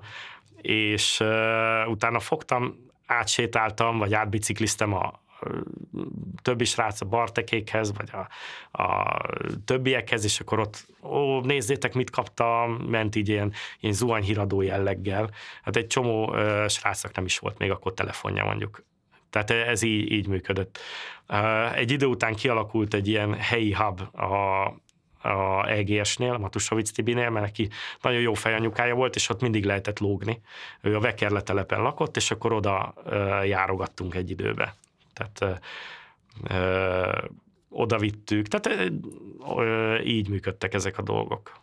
Tehát ö, sokkal lassabban terjedtek emiatt a, a, az új dolgok is. Tehát nem úgy volt, hogy amint megvan, már mindenki tud róla. És ezért lehetett azt eljátszani, amit beszéltünk, hogy, hogy lehetett egy kicsit húzni a népet, hogy oké, okay, van valami új dolog, két-három hét is eltelhetett, mire mondjuk megkapta valaki, és már tudott róla, és már izgult, és rá volt állva. Tehát a logisztika még kicsit más volt. Ez a scroll teszteknek meg volt a saját protokollja. Tehát ott nyilván volt egy kis felvezetés, de a lényeg mindig az volt, hogy ment a greetings, és akkor onnantól kezdve ott mindenkit meg kellett említeni, aki, aki számít, akkor utána mindenkinek kellett küldeni egy fakot, akit, akit nem szerettünk, de ezt olyan szinten, hogy, hogy volt egy szerencsétlen srác, a hetje, én nem is ismertem. De ugye még az András, meg a, a Frombak Zali, ugye a Sáta, meg a TSS, ők ismerték a, a kompániából, valamiért berágtak rá. Tehát ez egy ilyen, ez egy ilyen almási téri történet, ami fogalmam nem volt az egészről, és ők mindig beírták, hogy fakhetje. És akkor kérdeztem, hogy ez micsoda, mondták, hogy az hülye gyerek, írt be, és direkt kisbetűvel, tehát az, az, az, az is benne volt a protokollban, hogy a fakhegyét úgy kellett tenni, hogy kis hával, és nagy etje. Tehát, hogy mindenki lássa, hogy ez, ez abszolút meg kell alázni a csávot. és ugye miután együtt dolgoztunk az Andrásékkal, egy idő után nekem is bele kellett írnom mindig, hát ez nem volt mese. Úgyhogy így utólag elnézést kérek hegyétől, de hát ezt megkívánta a protokoll. Úgyhogy de mondom, az, és az se volt egyébként mindegy, hogy a, a scroll texten ki belül ki melyik helyen van, tehát hogy milyen sorrendben vannak megemlítve ugye az emberek, ennek nagyon szigorú protokollja volt, hogy megsértődjön valaki, és akkor minket is hátrébb soroljon. Úgyhogy ez érdekes dolog. Aztán a végén már quality korszakban ott már úgy volt, hogy a, a volt külön szövegíró. Itt a Baksai Peti, ő csak a szövegeket írt a scrollokhoz. Már, már, úgy volt, ő is akart valamit csinálni. Ugye? Úgyhogy voltak ilyen érdekes dolgok, nem is tudom. Itt komolyan végig gondolom, ezek a hülyeségek, de, de akkor ezek halál komoly dolgok voltak. Egy import intrónál ott volt jelentősége, hogy, hogy mondjuk az indián hozta azt az importot, megcsináltam neki az import intrót, akkor nyilván ő, ő mondhatta azt nekem, hogy írjam bele, hogy hogy kell őt megtalálni, hogy esetleg valakinek anyagok kellenének. De így most így nem emlékszem. Egyszer talán még én is beleírtam még a saját scroll textembe valamikor, hogy, hogy én hol lakom, de hogy de ez nem hiszem, hogy jelentősége lett volna, mondom, ez kutyát nem érdekelte. Másrészt nem olvasták el, mert hamarabb megnyomták a Space-t, harmadrészt meg nem volt még GDPR, tehát senkit nem zavart igazából, nem is gondoltuk, hogy ebből bármi baj lehetne. Ugye? De ugye egyébként így szándékosan én nem emlékszem, hogy én nekem bármikor beleírtam volna. Akkoriban ez teljesen egyértelmű volt, hogy, hogy nem szabad másolni át. Az, az, az rögtön az elejétől teljesen egyértelmű volt, hogy nem szabad másolni játékokat, de az is teljesen egyértelmű volt, hogy Magyarországon mindenki szarik erre elnézést. Tehát egyrészt keleti blokk voltunk, ugye? Most mit csinálnak? Most mit csinál egy, egy, egy holland kiadó, hogyha ha mondjuk kiad, itt Magyarországon másolgatják meg, terítik a játékait? Hát semmit ugye vasfüggöny túloldala volt, integettünk szépen. A, azért olyanok voltak, tehát mindig mentek így a rém történetek, hogy ú, nagy copy party volt Venlóba, és akkor rá, rajtuk ütöttek a rendőrök, és akkor ott lefoglalták a gépeket. Attól mindig fostunk mi is, hogy, hogy nehogy valami olyan legyen, mert az egyetlen érték, amit ebben látunk, az, hogy a számítógépünket elveszik, akkor mi lesz ért. Tehát, hogy nem volt egy könnyen pótolható dolog. De gyakorlatilag Magyarországon én nyilván a, a szerzői jogvédelem akkor is már működött, de úgy voltak vele, hogy ez a csereberét, ezt még, még én szerintem még bátorították is.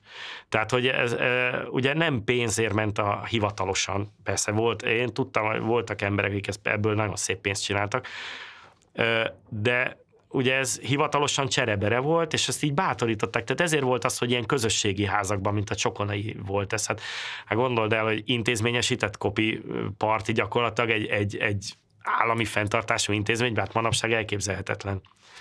De akkor ez teljesen, teljesen normális volt.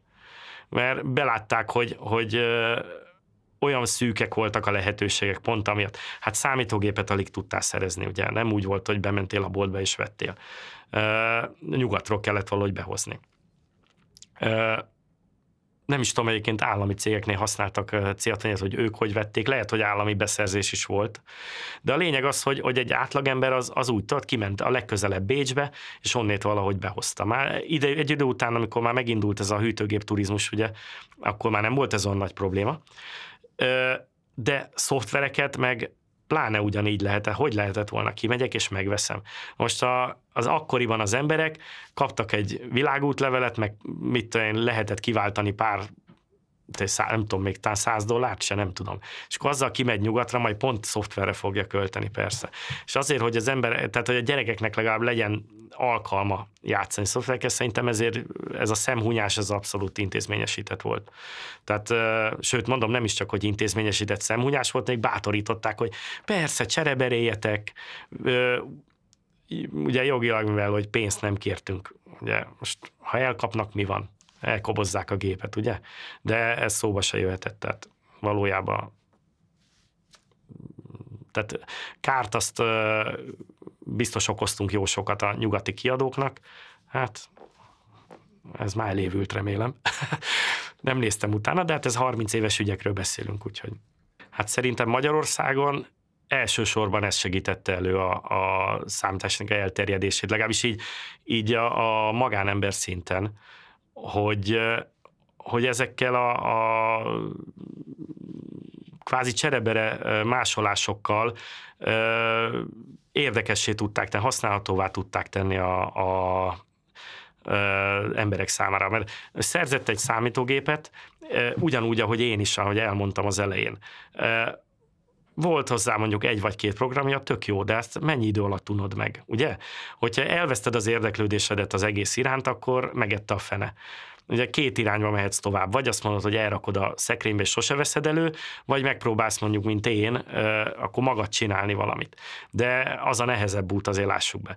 És a, a, ha eleget úgy voltak vele szerintem, hogy, hogy ha eleget népszerűsítik ilyen módon, tehát hogy a, az emberek nem veszítik el az érdeklődésüket a számítástechnika iránt, akkor egy idő után ugye egyre jobban el fog terjedni, mint ahogy ez meg is történt, és egyre több ember lesz, aki majd esetleg választja a nehezebb utat, ugye, és a, megpróbál maga csinálni valamit, amikor valami megunja, nem elégedett, rájön, hogy lehetne ezt jobban is. Biztos, hogy így volt, én nem látok bele az akkori döntéshozók fejébe, de, de nyilván ez volt. Meg ugye azt lássuk be, az akkori szocialista ipar nem volt azon a felkészültségi szinten, hogy fel tudja venni a versenyt a, a nyugati termékekkel. A fejlődésnek az egyik lehetséges módja volt ez, hogy akkor oké, okay, akkor hozzuk be akár szürke import bármi a számítógépeket, és akkor majd így gyakorlatilag kicsit fölhozzuk a, ezt a lemaradást. És ezért volt azt szerintem, hogy az államilag is ilyen megtűrt dolog volt. Úgyhogy mindenképpen hozzájárult szerintem az elterjedéséhez. Tehát ha most gondold el, ha egy érdekes, színes dolgot látsz egy számítógépen, mint egy játék, az meg fogja fogni a gyerekek érdeklődését. Az, hogy mondjuk egy az akkor, pláne az akkori hardveren, ugye ezek az ügyviteli programok, ahogy kinéztek, hát azt szerintem én is bealudtam volna fél óra alatt. Tehát, hogy, hogy nem, nem, az nem volt különösebben vonzó. Az, ahhoz már az egy felnőttek meg a, a ipar vagy a gazdaság bizonyos szereplői számára egy, egy, egy előnyt jelenthetett, hogy fú, tényleg lehet automatizálni, lehet adatbázisokat kezelni. Ú, hát ez tényleg tök jó. De uh, igazából az olyan kevés embert érintett akkor, pláne egy a nehéz beszerzési, az, az nem volt számottevő. Így magamból is kiindulva 20-30 évesen már annyi minden más dolog is érdekel. Nem, nem vagy képes annyira uh, fanatikusan ne, erre szánni az időt. Tehát azért a, a tizenéves korosztályban van egy olyan, van egy olyan hajlam, hogy nagyon rá tud kattani dolgokra. Ugye? Uh, szerencsés esetben ez mondjuk a számítógép ö, programozás volt akkoriban, sok minden másra is rá lehetett volna kattani, elmenni minden hétvégén részegeskedni a haverokkal. Nagyon más lehetőség nem volt. De ö, a lényeg az, hogy, hogy ö, valahogy a, a, ugye az egész ö, onnan indult, hogy azok a számítógépek, amik el tudtak terjedni, azok nem az IBM x voltak, hanem a, a klasszikus otthoni számítógépek, ugye? Na most a, az a 20-30 éves generáció, még hogyha az egyetemen találkozott is szerintem számítógépekkel, azok az nem feltétlen a C64 volt, ugye? Tehát nem azt, a, nem azt a, az élményt kapta a számítógéptől, mint, mint mondjuk a, a srácok, akik nekiálltak C64-en játszani. Ugye? A másik meg az, hogy, hogy talán a 20-30 éves korban már, már ezt, hogyha valaki ezt egyetemen találkozik a számítógéppel, nekem is volt sok évfolyam társam, aki ott, igazából ott találkozott, akkor még 286-os számítógépek voltak az egyetemen, az már egész jónak számított, és Pascalban tanultunk programozni. Hát nem fogta meg őket. Nem. Tehát, hogy valahogy az elmélete ennek a számítástechnikának az elmélete maga, az sokkal szárazabb dolog. Ha inkább, hogyha most tényleg most ebbe belemegyünk, inkább a matematikához hasonlítanám nem mindenki szereti a matekot, ugye? Nem mindenki lesz matematikus. Tehát a, ha, ha így nézem, a 20-30 éves korosztály nagy része nem matematikus lett, hanem lett akármi más mi belőlünk azért lett talán ö, kicsit ö, számítógép függő, mert erre ugye korábban találkoztunk, meg, meg nem, a, nem feltétlen a matematikát láttuk ebbe a dologba, hanem mi egy szórakozást láttunk ebbe a dologba, meg vizuális élményt láttunk ebbe a dologba, a, ugye zenei, tehát a, ugye a bármilyen furcsa szid zenékre még ma is van kereslet. Tehát a, sőt, én is még ö, támogattam a Jero Telnek az Indiegogo projektjét, hogy majd kiadja a remastered ö, változatait a régi zenéinek. Tehát, hogy, hogy erre, erre igény van. Tehát egy, egy tök érdekes és új világot láttunk meg ezt. Nem hiszem, hogy az egyetemeken akkor 20-30 éves rácok ugyanazt látták ebbe a dologba. Voltak azért egyébként, mert azért a, a Novotrade-be azért nem a tizenéves gyerekek programoztak, és a Impossible Mission 2 az mind a mai napig szerintem az egyik legjobb C64 játék, tehát le a kalappal. De azért a nagy többség nem ez volt mindenkit megfigyeltek, azt tuti, minket is megfigyeltek, én valahol nevetségesnek tartottam az egészet, mert Andrástól érkező leveleim rendszeresen láttam, azok, azok fölbontva, ezért, elolvasva voltak. Érdekes, hogy elolvasták a sok hülyeséget, amit írtunk egymásnak, a floppy lemezek érintetlenül jöttek át. Tehát, hogyha már én annyira uh, retteget állami titkosszolgálat vagy, szolgálat vagyok, minimum lemágnesezem a floppy lemezeket, nem nehogy valami érzékeny adat jön, menjen. Nem, azt se tudták szerintem, mi nem voltak erre fölkészülve. Uh, mint ahogy az átlagember is 80-as években azt mondtad neki, hogy számítógép, akkor hú, az valami nagyon misztikus dolog, aj, az borzasztó. Tehát a, a, a, nem tartották a lépést szerintem e, e, ezzel a dologgal. Ezt a posta csicserélőben mindent elolvastak, nehogy aztán olyasmit írjunk, amit nem szabad, de hát nyilván hülyeségeket írtunk egymásnak. Ráadásul azt is slangbe, tehát nem gondolnám, hogy, hogy ebből komoly következtetéseket szűrtek le, a lemezek meg érintetlenül átjöttek az egészen. Tehát még csak ki a csomagból, mert azt is megtették volna, ugye? Kiveszik és bedarálják, vagy bármi. Úgyhogy mm, lehet, hogy ők komolyan gondolták ezt a dolgot, de hogy nem csinálták komolyan, az biztos. Aztán lehet, hogy ez direkt, lehet, hogy nem direkt, ezt már csak ők tudnák megmondani. Akkoriban nem is tudom, hogy nekem volt-e rossz érzésem azzal kapcsolatban, hogy mi ezt csináljuk. Hát úgy tudtam, hogy nem szép dolog másolni a játékokat, mert tudtuk, hogy úgyse lesz belőle semmi. Tehát akkor meg miért ne, és akkor ö, most miért ne szórakozzunk, ugye? Tehát a, a, a retorzió hiánya az megszült ezt a dolgot, tehát felbátorodik az ember egy idő után. Ö, valahol egyébként szerintem ott gyökerezik az a, a mai gyakorlat is, hogy azért a, itt Magyarországon a torrenteket se veszik azért annyira komolyan mind a mai napig. Tehát itt ö, én még olyanról nem hallottam, hogy valakinek azért lett volna baja, mert nem bújt VPN mögé a torrentjével. Németországban már más a helyzet, tehát ott azért sokkal komolyabban veszik ezt már a kezdetektől és úgy látszik még Magyarországra most, hogy már nem tudom mióta az EU tagja vagyunk, még mindig nem jutott el ide ez a dolog. Nekem is kifejezetten fáj, hogy be kell menjek a, a boltba, és megvenni a fiamnak 18 ezer forintért a legújabb játékot Xbox-ra, vagy PC-re akár, mert, mert mondom, mi ezeket ingyen cseréltük. De azt is megértem, hogy a, ennek az egész iparnak fenn kell maradni, mert ha én nem veszem meg 18 ezer forintért azt a játékot, akkor ezek nem fognak játékot csinálni. Ilyen egyszerű. Tehát ez már nem arról szól, hogy valaki azért csinál játékot, mert ő a fasz a gyerek, mint hogy mit csináltuk. Ez már rég, ez már rég a pénzről szól. Hatalmas stábbal, hatalmas, ezeket el kell tartani. Úgyhogy ezt el kell fogadni, ilyen, az, ilyen a világ.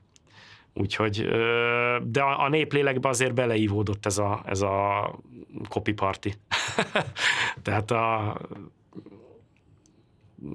nyilván mind a mai napig előfordul, hogy, hogy én is kapok olyat, hogy, hogy feltört anyag.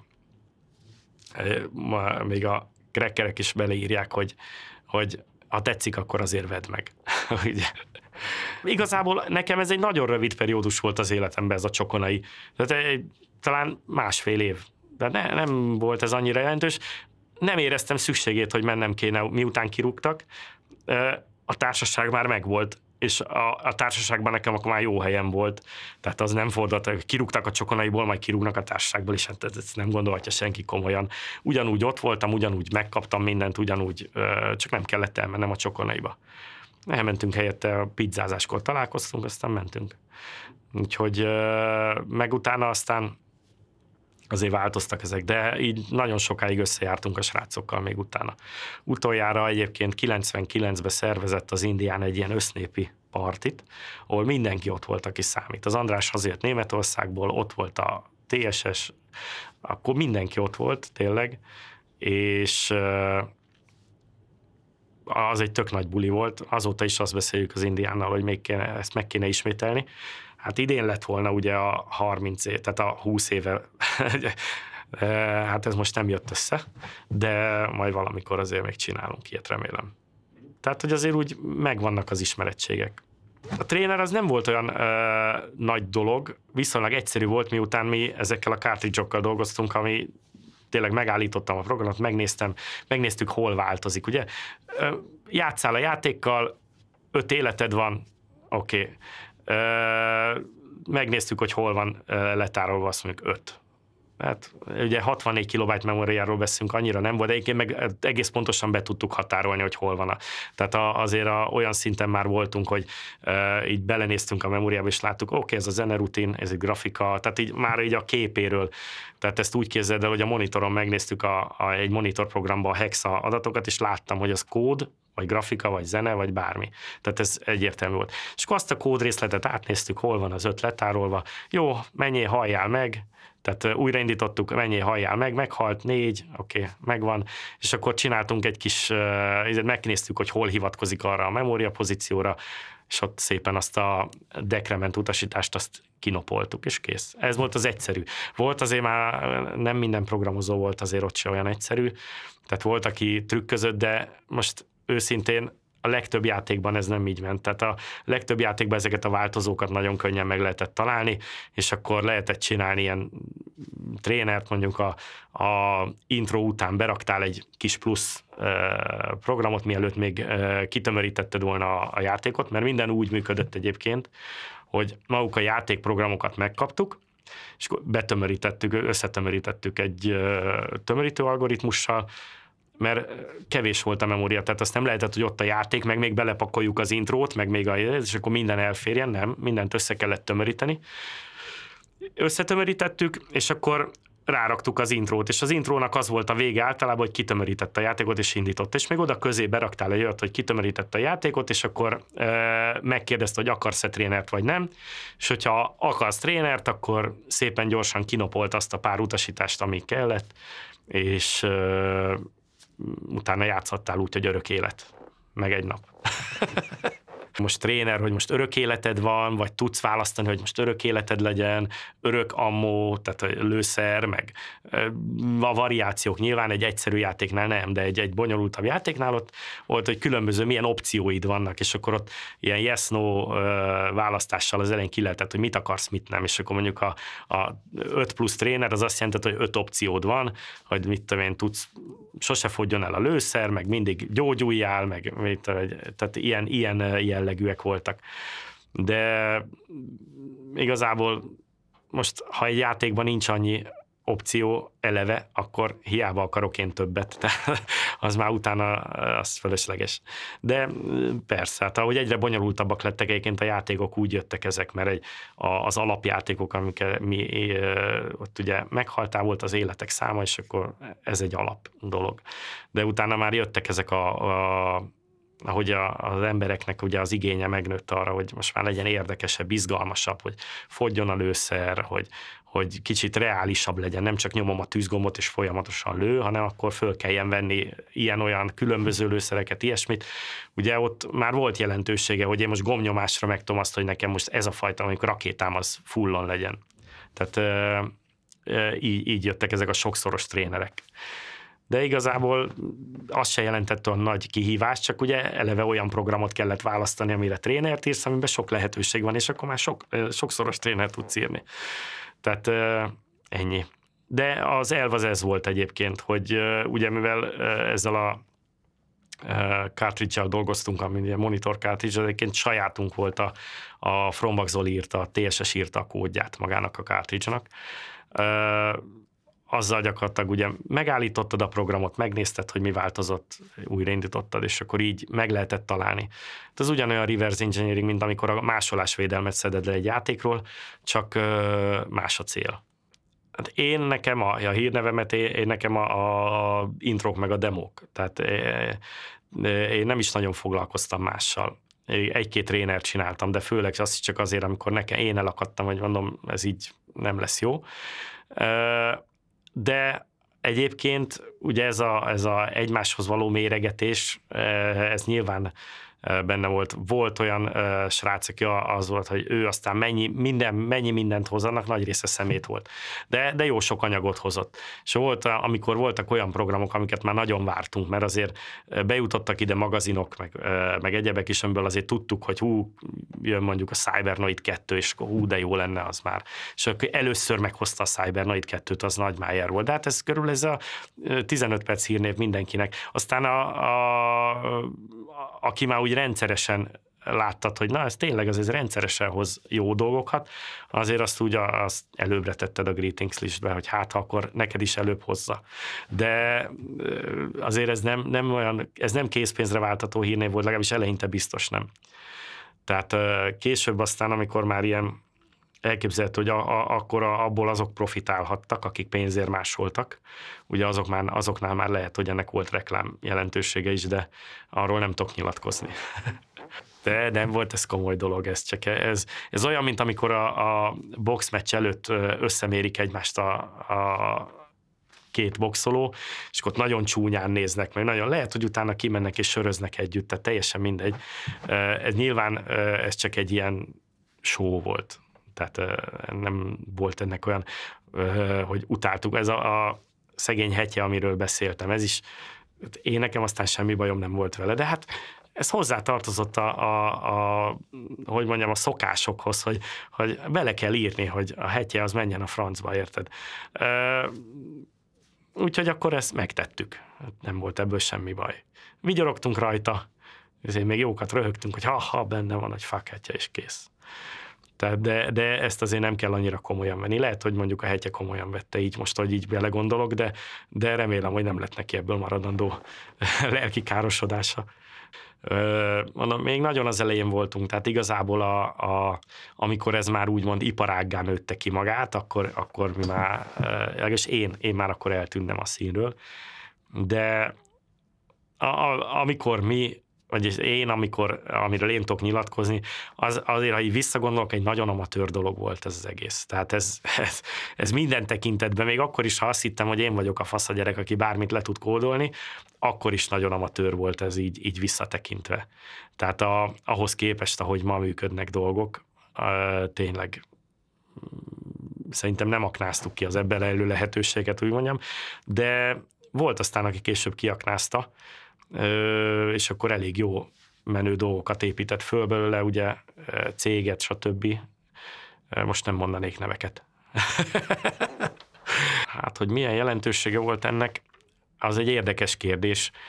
Azt gondolom, amikor ez a 80-as, 90-es években volt egy olyan vélekedés, hogy a, na, a magyarok azok jó programozók, ugye? Később volt aztán, hogy az indiaiak azok jó programozók, stb. Tehát, hogy, hogy vol, lehet, hogy abban uh, szerepet játszott esetleg az, ugye, hogy a, a novotrédes rácok, ugye, amiket csináltak, meg esetleg azok, amiket talán, talán, amiket mi csináltunk, nem tudom, nem tudom lemérni ennek a jelentőségét, minden esetre lelkesek voltunk, az biztos.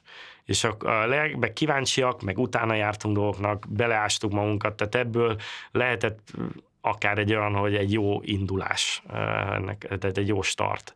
De szerintem mondjuk az, ahogy ma, tehát ez a 30 év azért nagyon-nagyon sok idő. Szerintem a mai teljesítményünkbe, hogy most ö, szoftver vagy bármilyen fronton mi, mit teljesít a magyar ö, ipar meg közösség, abban nem tudom, mennyi jelentősége van ennek a dolognak. Az biztos, hogy a, a kezdeteknél volt egy ilyen e, egy lelkesítő hatása, legalábbis annak, amit mi csináltunk. Ö, ö, meg annak, hogy lett egy ilyen vélekedés, hogy na, a magyarok azok jó programozók, de Szerintem egyébként nyilván ezt nem lehet így népekre lebontani, Tehát ez, de az biztos, hogy volt egy ilyen alaphangulat akkoriba. Tehát még így a 90-es években biztos, biztos, hogy volt egy ilyen, hogy na, igen. Az a magyarok, igaz, nincs annyi ásványkincs, az, de milyen jók szoftverbe, meg a izért, ez, ez benne volt, persze. Az kezdeteknél tényleg csak ez a, még, még a 30-40 főse volt. És akkor ez így szépen kezdett kinyílni, és akkor ö, már ugye 89-90-re már volt, hogy, hogy külföldi uh, srácokkal is leveleztünk. Tehát már nem csak az Andrással, már csomó helyről jöttek be anyagok, level, mentek ki demók, stb. Tehát így szépen épült ki ez a rendszer. Uh, az a baj, hogy én utána elvesztettem a fonalat, tehát nem tudom, hogy, hogy utána ez, ez hova fejlődött, de a, a, ahogy mondtam is egyébként, hogy a, már az országos uh, uh, úgymond ismertség, meg a kapcsolatok, az, az már indult a 80-as évek végén. Tehát ugye pont ebbe segítettek az ilyen rendezvények, mint az a Bitlet karácsony, amikor azt, azt aztán tényleg mindenki tudta, és oda jöttek vidékről rengetegen. És ott lehetett, hogyha ott, én csináltam a Bitlet karácsony másodikra, csináltam külön demót, direkt ilyen karácsonyi demót, csak azért, hogy... Tehát, és akkor azt ott terjesztettük, azt ott mindenkinek adtuk, hogy figyelj, ezt terjeszd. É, tehát így lehetett végül is építkezni. Hát azért más volt a Bitlet karácsony, mint a csoki, volumenében mindenképp, tehát a, a, a sajnos nem volt olyan sokszor, tehát szerintem több kellett volna belőle.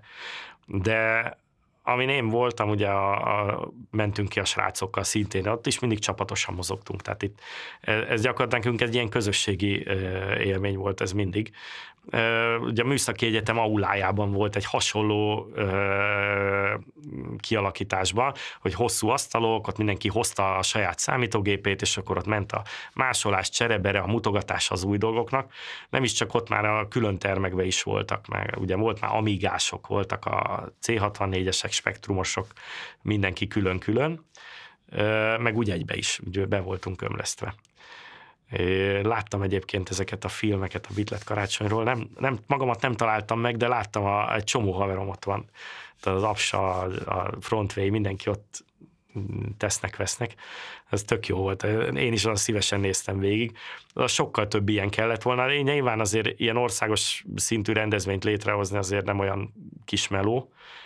De hát minden tisztelt annak a pár embernek, aki ezt összehozta. Nem tudom, ki csinálta, de örültünk neki, hogy volt pláne az, amikor a Bitlet karácsony második, a második Bitlet karácsony volt, akkor én, engem már kiraktak a csokonaiból. Tehát ez egy tök jó ilyen, ilyen újraélése volt annak a légkörnek egy kicsit nagyobb volumenben.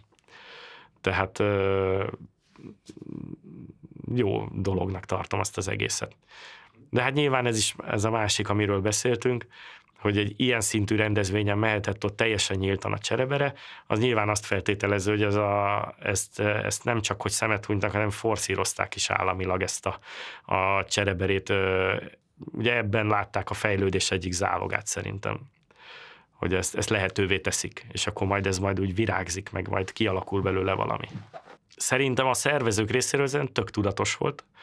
A, azt nem tudom, hogy a legmagasabb körökben, akik erre rábólintanak, vagy kellett rábólintani, azok mennyire vették, mennyire tudták ezt, de minden esetre hozzájárultak, a, ha nem tudták is, hozzájárultak azzal, hogy de aki szervezte a Bitlet karácsony, meg aki szervezte a csokonait, meg az összes ezek az emberek, ezek uh, szerintem tudatában voltak annak, hogy, hogy uh, mi, hogy ez mennyire legális, mennyire nem legális, és vállalták a kockázatot. Tehát azért mondom, hogy szerintem ez egy tök jó dolog volt.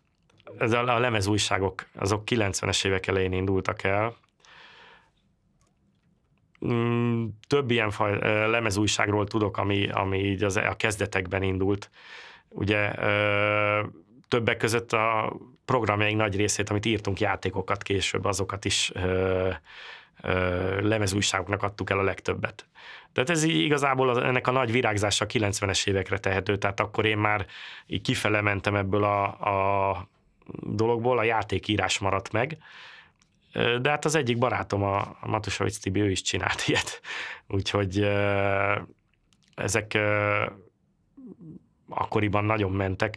Egy jó lehetőség volt arra, hogy, hogy az ember szintén játékokhoz jusson.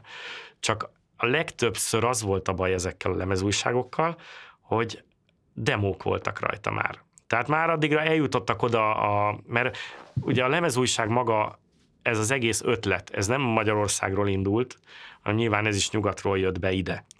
És uh, Nyugat-Európában már eleve uh, ugye, ahogy beszéltük, ugye a szerzőjogok egy kicsit máshogy álltak hozzá. Tehát voltak a full verziójú játékok is ezeken a lemezújságokon, azok általában egyszerűbb játékok voltak, mint amiket mi csináltunk. És voltak nagyon jó játékoknak a demói rajtuk, amit így azért volt jó, mert az ember meg tudta venni, ki tudta próbálni, tök jó, el tudta dönteni, hogy egyáltalán érdemese foglalkozni ezzel a kérdéssel. Ugye előtte bementél a boltba, megvetted a kazettát, vagy nem tudom mit, és nem volt demo, vagy nem, azt a pár szép képet, ami nagyon szép képeket tudtak csinálni egyébként a kazettaborítókra, meg a lemezeknek a borítóira, ami után volt benne egy harmadrendű pudva, pudva játék, és akkor egy kicsit olyan csalódás volt. Ebben tök jó volt a lemez újság, hogy ki tudtad próbálni, és tudtad, hogy oké, okay, ezt tetszik, ezt megveszem akár, vagy nem veszem meg. Na most a, itt Magyarországon nem tudom, hogy, hogy mennyire mentek ebbe de ahogy itt tisztult itt is a piac azért a 90-es években, szerintem a lemezújságok átvették részben azt a szerepet, amit annak idén a copypartik, ugye, hogy meg a, a különböző cserebere, tehát hogy nagyon sok ember gyakorlatilag meg tudta venni lemezújságon a, a játékokat, és akkor játszott vele. Jó, hát, hát csak három pálya volt, oké, annyi is elég volt egyébként legtöbbször. Tehát, hogy a, még a demokkal is tökre elégedettek voltak az emberek. Ö, úgyhogy utána azért az ilyen Doom meg ilyenek, amikor jöttek be már azok PC-re, azért azt nem is tudom már milyen forrásokból jöttek. Én is megkaptam, tök jó, végig is játszottam. De mind a mai napig nem tudom, hogy mennyire érvényesítik ezeket a, a szerzői jogok dolgokat itt Magyarországon, de, de valahogy az a lemez újság történet, ez nekem a átvezetésnek tűnt a, akkor a, ugye a teljesen Schwarz, ugye ez a csereberéjük a játékokat, és a boltban megveszük a játékot teljes áron el között a kettő között, mert azért a Magyarországon meg 90-es években se voltak kitömve az emberek pénzzel, hogy majd játékra költsék. Tehát ennyi. Igazából olyan sok leme, lemezújságom nincs is, azok vannak meg, amikből nekem vannak benne a programjaim, azokból megvan egy-egy példány. Hát nekem, ha én visszagondolok erre, nekem ez a mm, fiatalkori bulizás, meg, meg társaság, jópofa dolgokat csináltunk. Igazából élmények. Tehát ha nem lett volna számítógép, lehet, hogy mit tudom én, kajakozok, vagy, vagy bármi más csinálok, az is élmény lett volna, és ugyanúgy lett volna ott is társaság. Nekem, nekem most ez jutott különböző okok folytán, és nagyon meg voltam vele elégedve. És végül is annyiból azért előre vitt, amit mondtam is, hogy a mai munkám során is használom azt, a, annak az alapokat, amiket akkor Nyilván már teljesen más processzorok van, teljesen más architektúra, minden, de az alapok azért ugyanazok, és ö, ezeket az alapokat nem feltétlenül tanítják ma már meg. Ez is, amit beszéltünk, hogy ma már olyan magas szinten ö, tanítják, ö, nem mennek le a, egészen a mélyére ennek a dolognak, így is annyira szertágazó lett ez az egész, meg ugye a számtechnika, meg az egész technológia, hogy fejlődött, hogy azt mondom, hogy nem is biztos, hogy kell. Elég, hogyha néhány ember tudja, hogy mi történik, és azok dolgoznak jól, akkor a többieknek nem kell vele foglalkozni. Úgyhogy ez. De mi annak idején úgy egész benne voltunk a sűrűjébe, így a, a, és a, annak azért nagy hasznát veszem ma is. Biztos, hogy segített az e, ebbe, hogy népszerű lett a, a számítástechnika egyáltalán, mint számítástechnika, az, hogy, hogy jöttek a játékok. Most teljesen mindegy, hogy legálisan vagy illegálisan. Ha biztos, hogyha Magyarország egy nagyon jó helyzetben lévő ország lett volna, mindenkinek tele van a zsebe, akkor jött volna ez legálisan is. De nem, tehát az illegális része az abból eredt, hogy nem volt hozzáférés, nem volt pénz, valahogy meg kellett oldani. A érdeklődés felkeltésére, meg az, hogy, hogy az embereket kezdje egyáltalán érdekelni ez a téma, abban nagyon nagy szerepet játszott, mert jöttek C64, nyilván akkor sem felnőtteket érdekelte, nekik egy volt a sok közül, de a, az akkori gyerekek, meg az akkori fiatalok, azok, azok egy tök új technológiát láttak benne, ami érdekes, színes, széles vásznú, színes, szagos, amivel érdemes foglalkozni.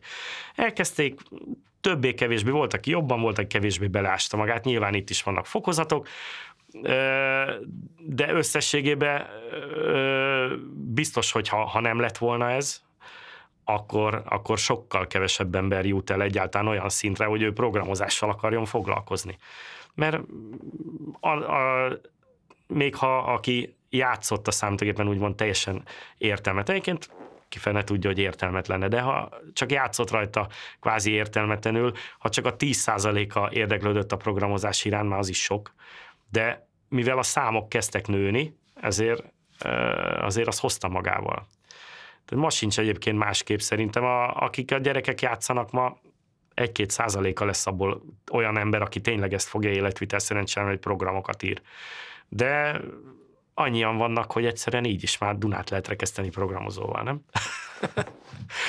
Tehát valahol itt indult el ez az egész. Nyilván kicsi beindul, aztán ahogy, ahogy van. Szóval az, hogy legális vagy nem legális, ez csak egy, ez csak egy kis része volt ennek a dolognak. Azért volt illegális, mert, mert máshogy nem ment. Tehát a, a dolog utat tör, akár, akár engedik, akár nem, vagy akár van rá lehetőség, akár nem, előbb-utóbb azért jön, mint a talajvíz, és ez így működött egyébként. Amikor fiatalok voltunk, meg amikor csináltuk ezt effektíve, akkor fel nem merült bennünk, hogy ez most valahova el fog vezetni. Mi csak egyszerűen jól éreztük magunkat, e, mindig új játékokkal játszottunk, és ez az egész, a buli vitte az egészet. És ha, ha ennek lett valami hozadék, az tök jó egyébként, és remélem, hogy a mai dolgokban is, amiket most csinálnak a gyerekek, abból lesz valami, aminek lesz olyan jó hozadéka, mert uh, szerintem amiről beszéltünk, az egyébként ez, hogy uh, volt valami, amiben jól éreztük magunkat, és lett egy valamilyen kicsengése, aminek, ami lehet, hogy pozitív. Az ilyen magánpartik, amiket így ilyen 87-88 körül kezdtek el ilyenek, hogy indulni. Ez ne nagy dolgokra gondolj.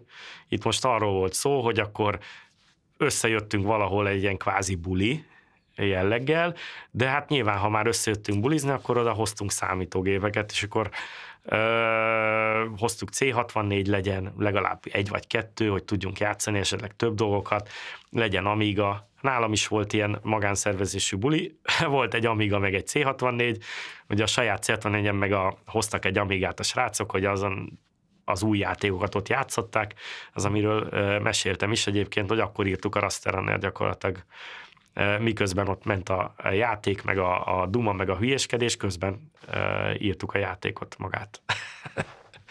Úgyhogy voltak ilyenek, de azért az is gyerekcipő.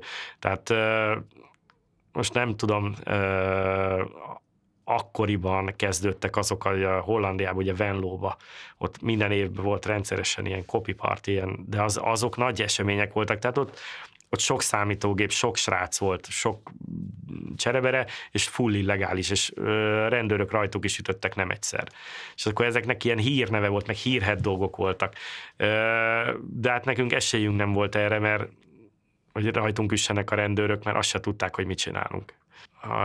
A demókat egyáltalán írni, az is úgy jött elő, csak hogy, hogy a, ugye ezekben az import introkból, hogy akkor csináljunk olyat, hogy akkor demo, mert már csinált, olyat, csinált demót már más is, ugye Nyugat-Európában, és akkor hát ilyet mi is csinálunk akkor demót. De még olyan, hogy majd most versenyzünk, hogy az egyik csapat vagy a másik csapat, hogy ki csinál jobbat, mondjuk, hogy egy éjszaka alatt, hát ilyen, ilyen még azért nem volt, nem ismerült föl A végén már azért ott voltak olyanok, hogy azért minél jobb demót, hogy azért jó demónk legyen, hogy poénos dolgokat belerakni, hogy azért már ugye kicsit minden inkább mutassa, hogy mi mennyire ügyesek, meg jó fejek vagyunk, de azt nyilván otthon csináltuk, tehát ez nem olyan volt, mint egy, amikor egy éles körülmények között van egy adott időd, és azon belül kell a lehető legjobbat megcsinálni. Az egyébként érdekes lett volna, azt szívesen csináltam volna, de már abból kimaradtam. egyébként ez a demo is, hogy ugye igyekeztünk mindig ilyen szép színes, meg ilyen dolgokat csinálni, mert látványos legyen. És a, a TSS, a Frombak Zoli, ő nagyon jó programozó volt, ő olyan demót csinált, hogy ö, gyakorlatilag hihetetlen mennyiségű karakteres képet tömörített, és azzal egy ilyen, hát egy ilyen kicsit pszichedelikus mozgó ábrát csinált, de egyébként fekete-fehér volt az egész, meg karakteres minden, de hogy ő, ő neki az volt benne a demo, hogy az egész, mit tudom én, ez csak x kilobájt, és akkor ebben nézd meg mennyi kép. Tehát ez is volt egy ilyen ö, ö, tényleg, hogy a programozás beli tudás azért az tagadhatatlan, hogy ő nagyon jó programozó. Tehát én jobbnak tartom, mint magamat, az biztos.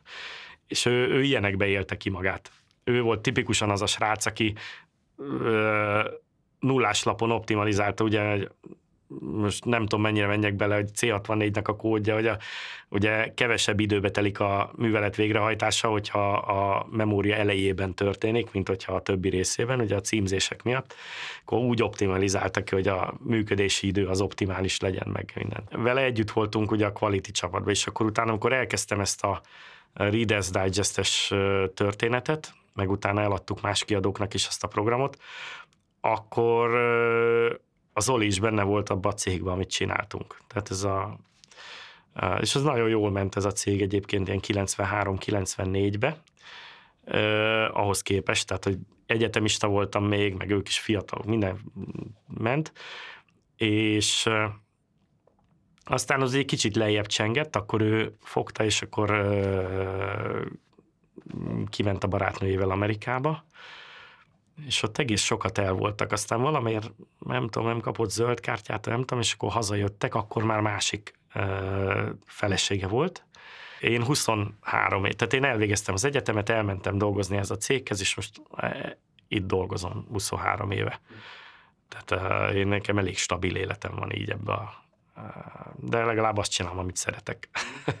A quality maga az már úgy jött létre, az kifejezetten ilyen demo csapatnak jött létre, akkor, akkor már ez úgy láttuk, hogy vannak ilyenek, csináljunk demo csapatot, azért megtartottuk benne a, mivel akkor hát hülyén hangzik, de viszonylag menők voltunk, ezért úgy szerettek volna csatlakozni srácok, mint például a, a FBI crewból Mr. Wax, voltam nála többször, akkor a, a abban maradtunk, hogy ugye ők intézik a, a swappelés részt, tehát azt mi azzal már nem akartunk foglalkozni, mi már csak a demókkal akartunk foglalkozni, és akkor mi meg csinálunk tök jó demókat, meg hogyha kell, akkor uh, intrókat a, a importok elé.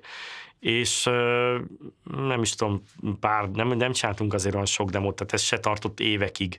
Tehát ezek nem hosszú életű dolgok voltak, de azért viszonylag akkor elég jókat csináltunk már csinált ugye a, a, a sátán is, akkor már Burton volt, ugye, mert szeretett snowboardozni, és ugye Burton snowboardja volt, és akkor át, mert a sátán az olyan necces volt, ugye, mint a, a Zolinak is, ugye a TSS 1956, azért azt, ha belegondolsz, ez volt neki a, a hívószava, a 80-as években, a nem volt annyira jó még akkor, és Egyébként ez az egész három betűs dolgok, ezek abból jönnek a konzolokon, ugye, amikor elértél egy jó kis high score-t valahol, ez egy galagán, és akkor beírtad, hogy HIC, akkor látták, hogy ott a high score benne vagyok, a nyolcadik helyen mondjuk, az már milyen menő volt.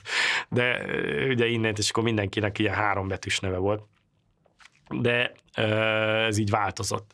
Tehát a, a sátán is először volt a The Sátán, TST alapon, aztán volt ugye a Burton és utána meg most ugye Loadness néven van neki egy kis cége, a, ez onnét evolválódott, hogy ő ugye megcsinálta azt a zene rutin, amit mondtam még C64-re, és aztán azt ő továbbfejlesztette, tehát utána csinált erre egy kis céget ki Németországban, és több játékhoz szereztek zenét, meg ilyenek. Tehát így kialakult ugye a, a már úgy addigra, amire a quality létrejött, addigra már így tök jól tudtunk együtt dolgozni, és akkor megvoltak ezek a szerepek. Tehát például, hogy a, a zenéket, az például az András zenerutinjával írja a Hayes, ugye, aki egyébként szintén egy német srác volt, az András barátjakin. És akkor mindig ő írta a zenéket, elküldte, és akkor csináljunk, ezért valamelyik demóba tegyük be, vagy bármi, és akkor így nem kellett már azt csinálni, mint régen, hogy ilyen Jeroentel, meg Rob Hubbard zenéket kirippelni valami helyről, és akkor úgy berakni a, a demóba, hogy legyen valami hang. Tehát ez is tök jó volt. Úgyhogy ezt csináltuk. Igazából a quality úgy volt, ott már mindenki dolgozott, és akkor tehát ott nem, én sem vagyok benne mindenben, amit a Quality csinált. Tehát van egy csomó dolog, amiről én nem semmi közöm hozzá, de ugye abba a csapatba.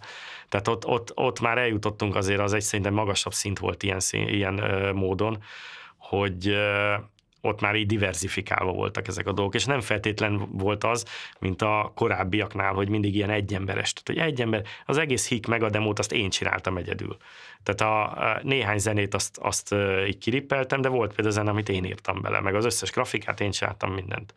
Tehát e, e, ennek már ott ennek a korszaknak vége volt, és akkor jött ez a, a kicsit profibb dolog, mert mi is úgy éreztük, hogy ezt azért profibban kéne csinálni, csak aztán ugye fölnőttünk, érettség, és már nem más dolgokra kellett koncentrálni. És akkor így aztán vitték tovább. Én úgy tudom egyébként a quality azután, hogy én kiváltam belőle, utána még ment tovább évekig. De, de nem tudom, hogy, hogy meddig, meg hogy. Még talán a Jean is benne volt, nem tudom, hogy hogy, hogy volt. Úgyhogy aztán hogy már nem követtem akkor ezeket a dolgokat. A nyugaton milyen sikerrel terjedtek a demók, azt nem tudom. Hát az András nyilván ugye ő vitte ki, tehát ő ott öt helyben nem tudom, hogy hogy tudta terjeszteni, vagy nem terjeszteni, meg ugye voltak a levelező partnerek, nem csak az András, hanem már többen, akiktől ugye jöttek az anyagok, cserében mi mindig küldtünk vissza, tehát ez mindig ilyen cserebere alapon ment, és akkor így azért terjedtek, hát nem lettünk sose olyan nagy csapat, mint némelyik, tehát ugye a, a főleg a skandinávok voltak nagyon jók egyébként ebbe, de azért figyelj, hogyha most beírod a, a C64-es repozitorikba valahol, hogy mega demo, vagy valami, vagy factory demo, akkor azért kidobja. Tehát azért, azért ott vannak az adatbázisokban valahol. Ugye én is egész meglepődtem, hogy ott mm, ezekben a C64-es adatbázisokban így benne vagyok, mint kóder, meg mit, mint kompózer, mindenféle. Úgyhogy ezek olyan érdekes dolgok voltak. Nagyon sokáig nem foglalkoztam vele, ezt így mit egy tíz éve, vagy nyolc-tíz éve vettem észre. És úgy valahogy úgy jól esik, de hát annyian vannak, tehát nem egy olyan nagyon különleges dolognak tartom, de azért én is ott vagyok legalább. Valamennyi, egy picike kis szeletet hozzáraktam.